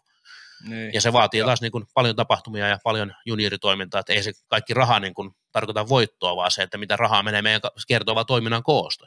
Yhtäkkiä, jos meillä on niin ympäri vuoden pyörii neljä juniorikerhoa eri ikäluokilla tai eri ikälohkoilla, niin se, että yhtäkkiä sieltäkin tulee niin kuin 50 tonnia, 100 tonnia lisää liikevaihtoa, ja sitten okei, firmakolfit alkaa pyörimään, ja mainostulot ja isoja tapahtumia lisää, niin yhtäkkiä tuommoinen niin joku miljoona, niin ei se ole poissuljettu Fripa-seuraltakaan. Tuntuu hullulta, mutta ihan mahdollinen. Mietitään tuota sopparia vielä, että no amerikkalaiset saa sen miljoonan, niin tähän ei sillä tarvitse vastata muuten, mutta se on vaikka esimerkiksi NHL ei ole kauhean iso laji tuo Amerikassa, niin se on tulokkaiden minimipalkka on 925 muistaakseni. Tuhat. Kyllä. Ja Niin. miljoona tienaavia frisbeegolfaa ja puhtaasti vuosipalkassa on kolme. Niin. niin. niin, Niin, siinä ei on se vähän nyt- sitä, ja NHL ei ole siellä ihan kärkipäässä noissa tuolla Amerikan maalla noissa palkoissa. Niin, että siellä on vähän muitakin lajeja, palkka- kärjessä. Kiitos, Niin. kiitos palkkakaton kuulemma, se voi, se voi ehkä vaikuttaa tähän hommaan. On siellä muissakin laissa palkkakatto. No, mutta ne on vähän ehkä korkeammalla jossakin. Mutta, joo, niin se, Mutta mutta me tehdään tosiaan hyvää duunia se, että me tehdään kippiksellä duunia, te teette ykkösrinkiä, liitto tekee mahtavaa duunia. Meillä on Fripassa niin kuin tosi hyvä pöhinä päällä. Ja mä näkisin, että mä haluan kannustaa niin kuin kaikkia frisbeegolf-aktiiveja ja harrastajiakin, ketkä vaikka heittää vaan kiekkoa, niin jollain tavalla niin kontribuoimaan tähän lajiin mukaan. Että on se sitten sieltä kioski, äh, tapahtumakioskista kahvin ostaminen, patukan ostaminen, joku muistokiekon ostaminen, joku hankkii kippislippiksen tai oman seuran vaatteet, osallistuu tapahtumiin, maksaa kannatusjäsenmaksun, mitä tahansa tämmöistä, niin kun, jos on vaan mahdollisuus tehdä, niin kannattaa tehdä, koska se vie sitä lajia eteenpäin, että se voi tuntua niin kuin pieneltä asialta, mm, mutta sitten kun sitä moni, jos meidät harrastajikin nyt vaikka Suomessa aktiivisia, vaikka semmoinen 100, 100 000, että se miljoona, miljoona niin on ehkä niitä satunnaisharrastajat mukaan luettuna, tai ketkä pelaa kerran vuoden, mutta jos saat 100 000 tyyppiä käyttää vuodessa kympin enemmän johonkin, niin me saadaan tavallaan miljoona enemmän frisbeegolf-lajille sisään. Ja se niin kuin kyllä. vie lajia eteenpäin. Toi Seppä se Esko urheilukääsistä puhuu tästä, että kun hän kävi kippiksellä tuossa Vänen kanssa pyörähtämässä, niin, niin se, että hän kuvasi joku video siellä, niin, niin se, että Joo. kannattaa nimenomaan tukea sitä lajia, että vaikka se jotkut asiat maksaa, niin kannattaa maksaa, että frisbeegolf on perinteisesti, kun se on niin kuin, radat on ilmaisia, pelata laji on ha- halpa, ostat kiekon vaan ja kaikilla omat vaatteet, niin, niin sä voit aloittaa lajin 20, kun lähdet vaan pelaamaan tai 30. Mutta se, että missään muussa lajissa ei oikein voi tehdä samaa niin helposti, tai voi jollain tavalla, mutta se, että kun sitä lajia haluaa kasvattaa, niin sitä tavallaan myöskin vähän sen maksaa siitä. Kyllä. Niin, tyh- niin tyhmää kuin se onkin, niin eurot vie eteenpäin. niin, Ei, se, se, se, se on vähän tyhmää, mutta samaan aikaan se on yllättävän hauskaa. Just näin. Mutta mennään, meillä kaksi tuntia alkaa lähenemään kohta loppua ja siinä alkaa tulee meidän aikaraja vastaan tälle päivälle. Ja ihan ei saa, Niin, valitet, niin valitettavaa kuin se onkin, mutta ehkä me tullaan sitten Tonin kanssa sinne sun Kippis-podcastiin vieraaksi. se voi mutta, olla. Mutta ennen kuin, mennään, ennen kuin mennään siihen saakka, että sä vielä alat sitä tässä meille kertomaan ääneen, että milloin se tapahtuu ja kuka sitä tekee ja muuta vastaavaa. Niin mennään viiteen nopeeseen. Mahtavaa. Eli Syrjäsen vakio-osuus, jossa Toni kysyy viisi kysymystä, johon sun tavoite on vastaa mahdollisimman nopeasti. Onko valmis? Ei lyhyesti, vaan nopeasti. Juuri näin. Joo, Kyllä, no niin, mennään. Rysty vai kämmen? Kyllä se on rysty. Hyssy vai Antsa? Antsa liitetys, se, siinä, siinä, se on jotain kaunista, kun se Antsa liitää. Se, se vaatii enemmän, kaikki osaa hyssen, Antsa on niinku the juttu. Pitkä drive vai hieno putti? Mä puntaroin tätä, kun mä tiesin, että sun kysymykset etukäteen. Mä oon Niin. miettinyt tätä paljon, paljon mutta niin kyllä mä sanoisin, sanoisin se niinku hieno putti. Se on niinku, että hieno drive on upea, mutta se putti, kun se menee niinku kohteeseen sisään, että jos se on niinku nimenomaan sisään menevä putti, niin kyllä mä sanoisin, että se on, niinku, siinä on hienoa. Tässä seuraavassa on kippis kielletty. Lempirata. Äh, kyllä mä sanoisin tota, Järva. Hyvä vaihtoehto. Se on, se on, tota, se on yksi kippiksen idoleista. Niinpä, niinpä. Ää, lempikiekko. Hyvä kysymys. Se on vähän vaihdellut tässä viime aikoina, mutta kyllä mä tota, semmoinen perusjyrä, mikä backissa on, niin on toi ää, Innova Star T-Birdi. Et se on semmoinen niin peru, peruslötä, ja mä oon tässä viime vuosina vähän testaillut nyt useamman eri valmistajan kiekkoja ja opetellut se, että mikä muovi on mitäkin ja mikä termi on mitäkin. Niin Mä oon tämmöinen kokonaan, koko äijä on niin PFN, että ei paljon noita flight-numbereita ymmärretä, niin se, että mä, mä menen tuolla niin mutulla ja fiiliksellä noissa hommissa. Joo, Sitä on yritetty itse kullekin vähän opettaa niitä muoveja ja sun muita, mutta ei ole pysynyt perässä, kun niitä tulee koko ajan uusia. Yes, ja sitten Tota- joka valmistelu on vähän niin kuin oma, syys, lu, oma luokitus eri asioihin. Ja Juuri näin. Eli se, että se on ha- haastaa, mutta kyllä niistä löytyy semmoinen, löytyy semmoinen hyvä tavallaan sitten, kun jos on heittänyt enemmän, niin se on helpompi. Et sitten, jos ei ole mitään pohjaa, niin tosi vaikea päästä kiinni. Juuri näin. Kyllä. Juuri näin. Ö, ö, Seuraava kysymys tulee kuuluu tähän meidän toiseen vakio-osuuteen, eli vieralta vieraalle. Eli Heidi Laine kysyy, että paljonko käytät, kä- paljonko käytät aikaa viikossa frisbeegolfiin? Semmoinen keskimääräinen tuntimäärä viikossa. Hän sanotaan, että 10 tuntia ei riitä, mutta 40 tuntia on liikaa. Et jotain siltä väliltä, että sanotaan, että niin kun mä pelaan ehkä vuodessa sen kymmenisen kierrosta ja välillä käy heittelee jossain hiekkakentällä, välillä puttaili on kauan, mutta se pelaaminen itsessä on vähäistä, mutta sitten enemmän on tätä se, että niin kun ollaan podcastissa tai urheilukaalassa tai rakennetaan sitä rataa tai pyöritetään hankepapereita, pyydetään tarjouksia, jutellaan, mutta se, että kymmeniä tunteja viikoittain. Ja tavallaan niin kun, etenkin se 2020 alkuvuoden jälkeen, kun korona alkoi, mutta me saatiin myöskin silloin tämä meidän kippisrahoitus ja sitten sen jälkeen mä laitoin Ooliinin tähän hommaan, niin tavallaan aamuisin tulee mietittyä, iltaisin mietittyä, että nyt, nyt tänä talvena koitan ottaa vähän, tai on yrittänyt ottaa vähän niin kuin etäisyyttä tähän hommaan, että jaksaa taas painaa, koska hommat menee isolle, niin tarvii välillä taukoa ja lepoa myöskin. Että ollut vähän, täytyy tunnustaa, että tässä kun 40 vuotta tulee, alkaa tulee mittariin, niin olo on vähän toisenlainen kuin kaksikymppisenä visionäärinä, että väliin pitää vähän levätä ja palautua ja nukkuakin, että tavallaan pitää tunnustaa näitä tosiasioita ja faktoja, mutta mä uskon, että se on hyvä asia vaan, että saadaan tehty oikeasti asioita kestävälle pohjalle. Kyllä. No, mitä sä haluat kysyä meidän seuraavalta vieraalta? Ää, vitsi, tämä oli se asia, mitä mä en muistanut valmistaa ollenkaan, mutta niin, se voi olla se, se Tulee voisi olla- kaikille jotenkin aina miinana. Joo, se on tosi hyvä, hyvä jotenkin se, että osaa itse valmistautua, mutta se, että mitä kysyy, mutta niin, niin mä voisin kysyä jonkun tämmöisen kysymyksen, että, että, että ää, mitkä on sun parhaat keinot sun oman parhaan potentiaalisen valj- valjastamiseen? Et sanotaan vaikka, että kolme keinoa pelikentällä ja kolme keinoa vapaa-ajalta, mitkä tavallaan tukee sitä peliä. Et mitkä on niin keskeisimmät asiat? Että tämmöisen kolme, mä haluan kysyä siis sitä, että vähän niin kuin, että, että siellä pelikentällä, että miten, jos tulee hyviä onnistumista huonoja, että miten kasaa sen maltin ja kasaa sen paketin ja mit, mitkä on ne tekijät, mitkä siellä pelikentällä auttaa, auttaa parhaaseen mahdolliseen tulokseen ja mitkä on ne parhaat tekijät kentän ulkopuolella, mitkä auttaa siihen parhaan mahdolliseen tulokseen, se kun kentälle mennään.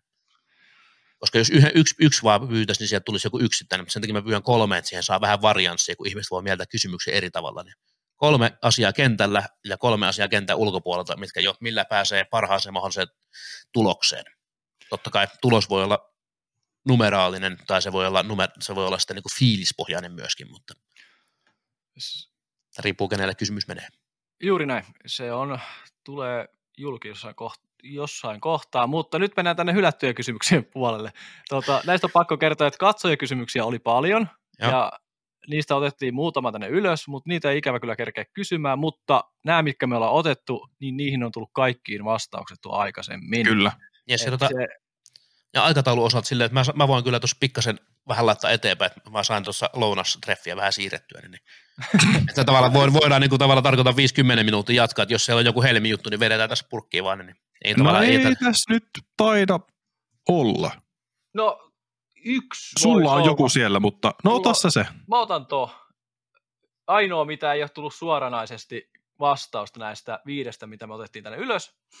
Täällä oli kärkipelaajista ja koska kansainvälisiä turnauksia, oman bändin luonnista sun muusta ja tämä seurojen yhteistyöstä, ne on kaikki tullut vastaus tuolla. No ei ole ihan vielä tätä, mutta joo, tota, meillä, on, meillä on oma ki- kippara on työn alla, me tehdään omaa kippiskitaraa. Ja okay. jota Kippis-bändistä puhuit vaan, niin meillä on oma, oma, oma kitara. Se oli brändi. Se oli brändi. Ah, joo, ah, sorry, mä kuulin bändi. Joo, mutta Ei joo, se oma... mitään. Sekin toimii. Joo, ja meillä on, tota, on kolme, kolme vai neljä tuommoista omaa niin frisbeegolfaajasta räppiä tulossa niin Kippis-teemalla ulos myöskin tässä ehkä tälle kaudelle. Ja, ja okay, koska, että jos mietitään, että, niin kuin, mitä, mitä Fripaseura voi tehdä, niin meillä voi olla niin kuin, vaatteita, kiekkoja, niin miksei me voisi olla myöskin musiikki, mitä me voidaan ottaa tapahtumissa tavallaan niin kuin, että, että niin kuin, Mä voin itse niin vaikka... pitäähän, pitäähän joka seuralla olla kannatusbiisi. Joo, just näin. Mä voisin itse asiassa tota lähettää vaikka teille tiedostona tuonne mun meidän kannatusbiisi, minkä tilailin tuolta maailmalta, niin, niin, niin jos haluatte kuulla, niin mä en tiedä, voitte vaikka jossain kohtaa laittaa soimaan tässä teidän podcastissa se, että se ei ole vielä missään niin kuin ollut ennakkojulkaisussa. Täytyy laittaa Me voidaan pieni... laittaa se tähän loppuun pyörimään. Joo, mutta tosiaan tämmöisiä tota, juttuja se, että frisbee golf seuraa niin tekeminen on paljon muutakin kuin se, että rakennetaan rataa tai järjestetään tapahtumia tai viikkokisoja, vaan se, että me ollaan mietitty, millä me saadaan niin kuin sen ää, organisaatio, me yritetään tehdä tätä organisaatiota, meillä on niin tavallaan toimia, eikä vaan niin se puuhastelijoita, niin se, että millä me saadaan moraali pysymään yllä ja millä me saadaan hyvä fiilis, niin sen takia me tehdään vähän, vähän videoita, missä me kerätään niin kuin kuvakalleriaa, että hei okei, nyt toikin oli noissa talkoissa, ja vähän joku oma biisi siihen taustalla, missä lauletaan meistä, niin nämä tämmöisiä niin kivoja pieniä tekijöitä, että, että mitä muuta voi tehdä, ja ollaan me suunniteltu kippiskorttipakkaakin jo, missä meillä on totta kai sitten niin kuin omat, omat kasvot niin kuin eri pelaajien niin kuin sitten kohdissa, että siellä on muun muassa niin kuin, ää, kuningattarana, niin siellä on sitten totta kai Kippiksen Seija, joka myy kioskissa kahvia meille, ja mä oon totta varmaan jokerikortti, ja sitten saattaa joku olla Kippiksen kuningaskin, ja prinssikin löytyy valmiiksi. Niin, totta. Ja tavallaan voi no, tehdä tämmöisiä hauskoja pikkujuttuja, mitkä jää mieleen. No onneksi otettiin näitä pikkukysymyksiä, kuulit väärin, niin saatiin se biisikin soimaan tuohon loppuun, mutta mennään tähän kysymykseen, mitä mun oikeasti piti kysyä. Niin Kysy. Mitä voit kertoa Kippiksen matkailuvaikutuksen Heilun alueella? Onko niinku on. vaikutusta? On. Tämä yksi ottaa somekuvaa tänne. Niin ottaa, mä katoin kanssa. no, hyvä, mulla on joku silmät kiinni, se on kippisti pleva. Mutta matkailuvaikutuksen, niin se on, se on iso, ja se on, he on tunnustanut sen kaupungillakin jo, että, että alkaa olla niin merkittävä. Tarkkoja lukuja on vaikea saada, mutta me tiedetään jo, että aika iso osa kesällä olevista pelaajista niin tulee pelaamaan ihan niin kuin ulkomailta asti, kun me ollaan Juudiskissa ränkätty viidenneksi, niin tulee pelaamaan sen takia niin kuin ylipäätään Suomea ja Suomen ratoja, että käy pelaamassa sitten täällä niin kuin mikä sitä on tuo Kuopio, Kuopion rannan käy pelaamassa puijolla ja ne, pelaa, ne valaa listar hyviä ratoja ja kysyy meiltä suosituksia ja me lähdetään niitä sitten Kaatikselle ja Simppeen pelaamaan, että hei siellä on hyviä väyliä, menkää pelailemaan. Mutta paljon pyörii porukkaa, että olisi, olisi ihan varmaksi en osaa sanoa, mutta niin, niin yhdessä rankingissa silloin, kun korona iski päällä, niin parhaiten kasvu oli tuossa majo, majoitusöissä, oli niin kuin Ahvenanmaa ykkösenä ja Heinola kakkosena. Ja mitkä kaksi rataa oli, tai mitkä kaksi aluetta oli panostanut ratoihin just korona-aikaa. Eli meillä oli Kippis 22-hanke Heinolassa ja sitten oli Ahvenanmaa. Niin se, että tämä nyt ei tietenkään voi sanoa suoraan, että tämä on faktaa, mutta olisi hauska fiilistellä. Totta kai Heinolakin oli rakennettu just majoitus, majoituskapasiteettia Vierumäelle, niin sekin varmasti näkyy siinä. Heillä on omaa markkinointia. Mutta se, että sattumalta just nämä kaksi kaupunkia, mitkä oli isosti Framilla korona-aikaan, niin sattuu olla sen ver, niin vertailun kärjessä, niin se on tämmöinen asia, mitä on tullut mainittua. Totta kai se voi sanoa, että se on varmaa, mutta on sillä vaikutusta. On totta kai. Ja voi olla sattumaa, tai sitten ihan tottakin. Että Joo, ja olla, osa, osa on totta. Niin, ja, että osa varmasti on tullut niistä. Joo, ja kyllä aina kun meillä järketään kisoja, mitä nykyään on aika paljon ja meilläkin, mitä itse järketään, tai sitten meidän puolesta järketään meidän radalla, vaikka niin kuin tämä Powerput Ladies Open tai ehkä tulevan ensi kesän muut julkistapahtumat, mitä meillä on pikkusen tiisailtuna tuossa heinäkuun alulle, mitä, niin, niin, niin tämmöiset vetää niin paljon porukkaa, että ravintoloitsijat kertoo, että kun ne, mä menen sinne ja ne tunnistaa mun naaman, niin ne kertoo, että taas oli muuten ravintola täynnä siinä kohtaa, että hirveä oli kahden tunnin jonot yli, ja niin kuin se, että, ne. että kun aina kun on tämmöinen kisatapahtuma viikonloppupäivä, niin monesti sitten majoittuja riittää, on myöskin syö, syömistä, ja se tuo tämmöistä niin kuin elinvoimaa myöskin tämmöiseen niin kuin, kohtuun niin kuin no pienehkö kaupunki, mikä Heinola kumminkin loppupeleissä on niin kuin asukasluvun mukaan. Että. Eli pitääkö teidän kohta ruveta kertoa niille yrittäjille siellä, tai niin kuin, että on tulossa kisat, että varautukaa pikku ruuhki. Kyllä, se olisi ihan hyvä tämmöinen, että se, se, se, mitä myös suositellaan, niin siihen helposti myöskin niin kuin mennään. Ja Niin. se tavallaan se, että sitten kun mietitään näitä kumppanuusasioita, niin, niin kippikselläkin niin yritetty se, että tehdään kumppanuuksia, mitkä hyödyttää sitä meidän kumppania, mutta hyödyttää myöskin meitä. Ja se voi olla ihan pelkkä näkyvyysasioita, tai sitten me ohjataan pelaajia tai harrastajia jonnekin. Mutta se on tosi tärkeää, mitä joka seuran kannattaisi tehdä se, että ja se vaatii myöskin duunia seuran puolelta, miten sitä tiedotetaan, välitetään jäsenille niin pelkästään maille. Että se ei ole vain pelkästään yksi rivi jonnekin kisatietoihin, vaan sitä on hyvä lähettää vaikka Metrisin kautta vähän muistutuksia, että hei tämmöisiä on, muistakaa nämä asiat. Ja tavallaan pidetään huolta, samalla tavalla kun se pelaaja tulee sinne radalle ja siellä on ne opasteet ja nexti-kyltit, niin vähän samalla tavalla näissä niin kumppanuusasioissa myöskin, niin yritetään pitää huolta siinä, että aina ne ei onnistu, ollaan vähän seurapuuhastelijoita kumminkin, mutta se, että kun tekee vähän edes asioita paremmin, tai edes vähän yrittää, niin sekin on jo paljon parempi kuin ei mitään. Täytyy tota, tähän loppupuolelle todeta, että mä oon tota, kuunnellut teidän kaikki jaksot. Teidän y- Fanista jaksoon. Häh? Fanista tulit nyt itse käymään täällä. joo, fanista vieraaksi? Jere Pohjankoski. Niin. Ihan, on ihan ok otsikkoidea, mutta ei valitettavasti meidän jatkoa. Joo, joo, ei mitään, kaikki käy, mutta niin, tota, joo, oli vaan mieleen, että on kaikki jaksot kuunnellut ja se, että teillä on hyvää juttua näissä jutuissa. Nämä on kiva, kun nämä, niin kun nämä on tämmöistä rentoa höpöttelyä. Ja sitten siellä on tietyt vakio-osuudet ja esimerkiksi niin Sepon nämä jaksot, mitä kuuntelin, niin, niin ne oli myös niin timantti, että se on niin tämmöinen yksi oma suosikki, että sillä kaverilla on niin kuin, sen äänestä kuulee, että miten se näkee sen frisbeen lennon ja käyttäytymisen, niin kuin, sen kuulee siis sen äänen niin kuin, ei sanoista, vaan sen kuulee sitä äänen makeudesta, kun se puhuu kiekon lentämisestä, että niin kuin, että vitsi, tämä kaveri on, niin kuin, se on niin kuin sen kiekon kanssa eräällä tavalla yhtä. Breathe frisbee, my friend, sanoi Jere Kippikseltä aikana. Mä en tiedä, vai eikö, eikö vai se Bruce Lee, Beat the Water, mutta mitä näitä nyt on? Mitä näitä nyt on? Joo, Beat the Disk, disketti, spirittiä. Mutta tässä kohtaa, kun kaksi tuntia ja viisi minuuttia alkaa olla täynnä melko tiukkaa kamaa, niin ensinnäkin kiitos, että pääsit vieraaksi. Kiitoksia kutsu, kutsusta. Ja nyt saat sulle tässä semmoinen, mä tarjoan sulle minuutin, niin vapaa sana. Saat lähettää terveisiä, mihin haluat, saat kertoa mitä haluat, niin sulla on seuraava minuutti siihen aikaa. Se on Aika. Aika. putin verran. Aika alkaa nyt. Lokastron putin verran, aika hyvä. ehkä voi mennä päikkäreille siellä taustalla nyt sitten. Mutta tota, mä ehkä lennosta lähtisi joku semmoinen, että mä otan otteen siitä ajatuksesta, mitä mä tuossa urheilukaalan lavalla olisin puhunut, jos mä olisin sinne päässyt. Niin ensinnäkin mä olisin, halusin, että tämä meidän koko finalisti ehdokkuus, niin tämä on koko frisbee golf lajille, ei pelkästään meidän seuralle. Ja jos mulla olisi pokaali kädessä, niin mä antaisin sitä pokaalia meidän koko lajin skenelle, koska meidän lajissa on muissakin lajeissa, mutta meidän lajissa on semmoinen hyvä diskettispiritti tai frisbee-spirittinenkin tunnettu asia, että me halutaan tehdä hyviä asioita tämän lajin eteen, niin mä haluaisin, että tämä meidän ehdokkuus on ikään kuin, se on meille kaikille. Se ei ole pelkästään meille, että jos meidän kippis nyt sattuu olemaan se, joka on sinne valittu, tai me ollaan itsemme sinne tungettu jollain meriteillä ja oltu röyhkeästi esillä, niin me yritetään vaan niin kuin olla se rohkea ladunraiva, mutta mä näkisin, että se niin kuin, ei me tehtäisi sitä, jos ei tämä laji olisi näin, että ei kippis voi olla yksinäinen ainoa rata, vaan se, että tämä vaatii tämän koko skenen ja tämä vaatii nämä kaikki harrastajat ja jokaisen, joka käy heittämässä radoilla tai kippiksellä tai jokaisen, joka pelaa tätä, niin, niin kuulostaa kliseiseltä, mutta tämä niin kuin se meidän finalistiehdokus kuuluu ne kaikille. Ja mä näkisin, että Kaatiksella ja Sentterillä ja Sibbessä ja monessa paikassa tehdään niin hyviä ratoja, kaikissa mitä mä mainitsenkaan. Ja mä haluan, että heillä hommat menee myöskin hyvään suuntaan, kuten meillä on Kippiksellä mennyt, ja menee vielä isompaa suuntaan, ja vielä tulisi vielä uusia hyviä, upeita rataprojekteja, koska Suomessa on niin perustason ratoja on paljon, mutta se, että tulisi vielä lisää huippuratoja, ei välttämättä huippuvaikeita, niitäkin tarvitaan, mutta se, että olisi laadukkaita ratoja, ja niiden ympärille ikään kuin tai sisälle rakentunut semmoinen joku porukka, joka sitten, toi syrjäinen tuolla, niin se, että semmoinen porukka, mikä on niin hyvä yhteishenki tehdä asioita. Ja loppupeleissä se, että se porukka ja se yhteys, kun elämä on yhteyslaji, se, että jos mä puhuisin tässä yksinäni ja kukaan kuulija ja kuuntelisi ja pölkkiä syrjä, niin en mä jaksaisi puhua tässä, jos ei mulla olisi ikään kuin yleisöä. Se, että me, vaaditaan se interaktio, se, että sen takia me ollaan, niin kuin me ollaan lauma-eläimiä. Ja se, että kun me saadaan rakennettua se niin kuin hyvä yhdistys ja hyvä porukka kasaan, niin sillä voi tehdä niin kuin vaikka fribaratoja tai käydä saunailossa tai käydä pelaamassa muilla radoilla tai mitä tahansa. Ja se, että mä toivon, että tämmöisiä syntyy lisää Suomeen. Mutta tämmöinen lähti nyt tästä lennosta ja haluaisin nostaa tämän pokaali nyt sitten koko frisbee golf kansalle ja sanoo kaikille, että kippis, että koska se kippis-sana tulee, se on niin kuin, kaikki tietää se fribarada, mutta se, se on niin juhlistamisen hetki.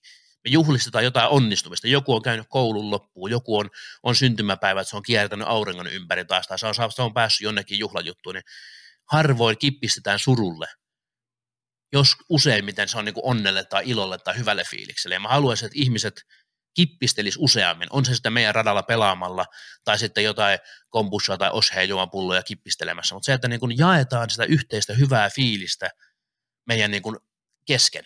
Se on niin kuin tämmöinen niin kuin tärkeä asia, kun me ollaan kumminkin inhimillisten ja ihmismäisten asioiden kanssa tekemisissä, niin muistetaan se tässä niin kuin kyvä, ikään kuin kylmässä säässä ja kovaksi asennemaailmaksi menevässä niin kuin yhteiskunnassa. Sori, kun mä lähdin, naurahin tuosta tuolle Tonin kommentille tuolla. Kato ihan sika kolme minuuttia ja Lokastro on jo ottanut puttiralle. Mä, mä tiesin, että se eka, eka menee ohi kuitenkin, niin mä jatkoin vähän pidempään. Antaa minuutin aikaa, niin kolme minuuttia tulee helposti. Niin. No kato, Eli mä, mä, tingin tiedoksi. Mä laitan tuonne tekstit chattiin meille, tuon vähän aikaleimoja välillä, että kuinka kauan järjellä menee siellä Jep, jep, jep, jep. No mutta Tom... tässä kohtaa nyt täytyy, no. täytyy Tom... lopettaa. Tuommoinen lähti äsken. Laulu, laulu soimaan tähän perään. Joo, mä laitan sen tämän laulun tähän. Se varmaan pyörii tuossa Jereen päpäytyksen taustalla tai jossakin. Katsotaan vielä, minne mä saan sen järkevästi laitettua, mutta kyllä mä sen jonnekin keksin. Niin kiitos Jere sulle, että pääsit vieraaksi toistamiseen. Onnittelut vielä tästä ehdokkuudesta, vaikka sieltä nyt ei sitä voittoa tullutkaan, niin se kuitenkin on frisbee golf iso asia, että sinne on päästy ehdolle. Se tuo sitä meidän lajia isompaa valtavirtaa ja todennäköisesti herättää kiinnostusta jossain niin uusissa harrastajissa, uusissa päättäjissä, että miten tätä lajia voisi kehittää, miten tukee jne, jne, jne. Ja kiitos vielä kehusta, mitä sanoit, että tässä laduraiva ja itse kukin koittaa olla ja ne tulee haastaa, ketkä, pyr- ketkä haluaa ja ne, ketkä kokeilee, niin voi häviä. Joo, joo. Laittaa tollasen. Tällä pikku, pikku, pikku droppi tähän, mutta ei, niin se on. Jotkut, jotkut tekee maailman parhaan radan ja jotkut tekee, yrittää tehdä maailman parasta frisbee podcastia suomeksi. Just näin, ja vaikka välillä epäonnistuksi joku, niin se on loppupeleissä vain niin oppikokemus. Kyllä. Se, se että itse mä mokaan joka vuosi monta monta asiaa pelkästään kippiksellä, ja sitten mä yritän ottaa niistä mm. oppia ja mennä eteenpäin. Ja voi olla, että aina se yksi kerta ei riitä, että oppi jonkun asian, että pitää sanoa, että ahaa, tässä oli vielä lisää opittavaa. Mutta se, että on vaan voitettavaa tai opittavaa tässä kohtaa. Hei, kiitos teille, että kuuntelitte tämän jakson. Muistakaa seurata meidän kanavaa, muistakaa tykätä meidän näistä videoista. Klik, klik, klik. Missä ikinä katsottekaan, kyllä just näin. Jere siellä tykkäilee jo valmiiksi.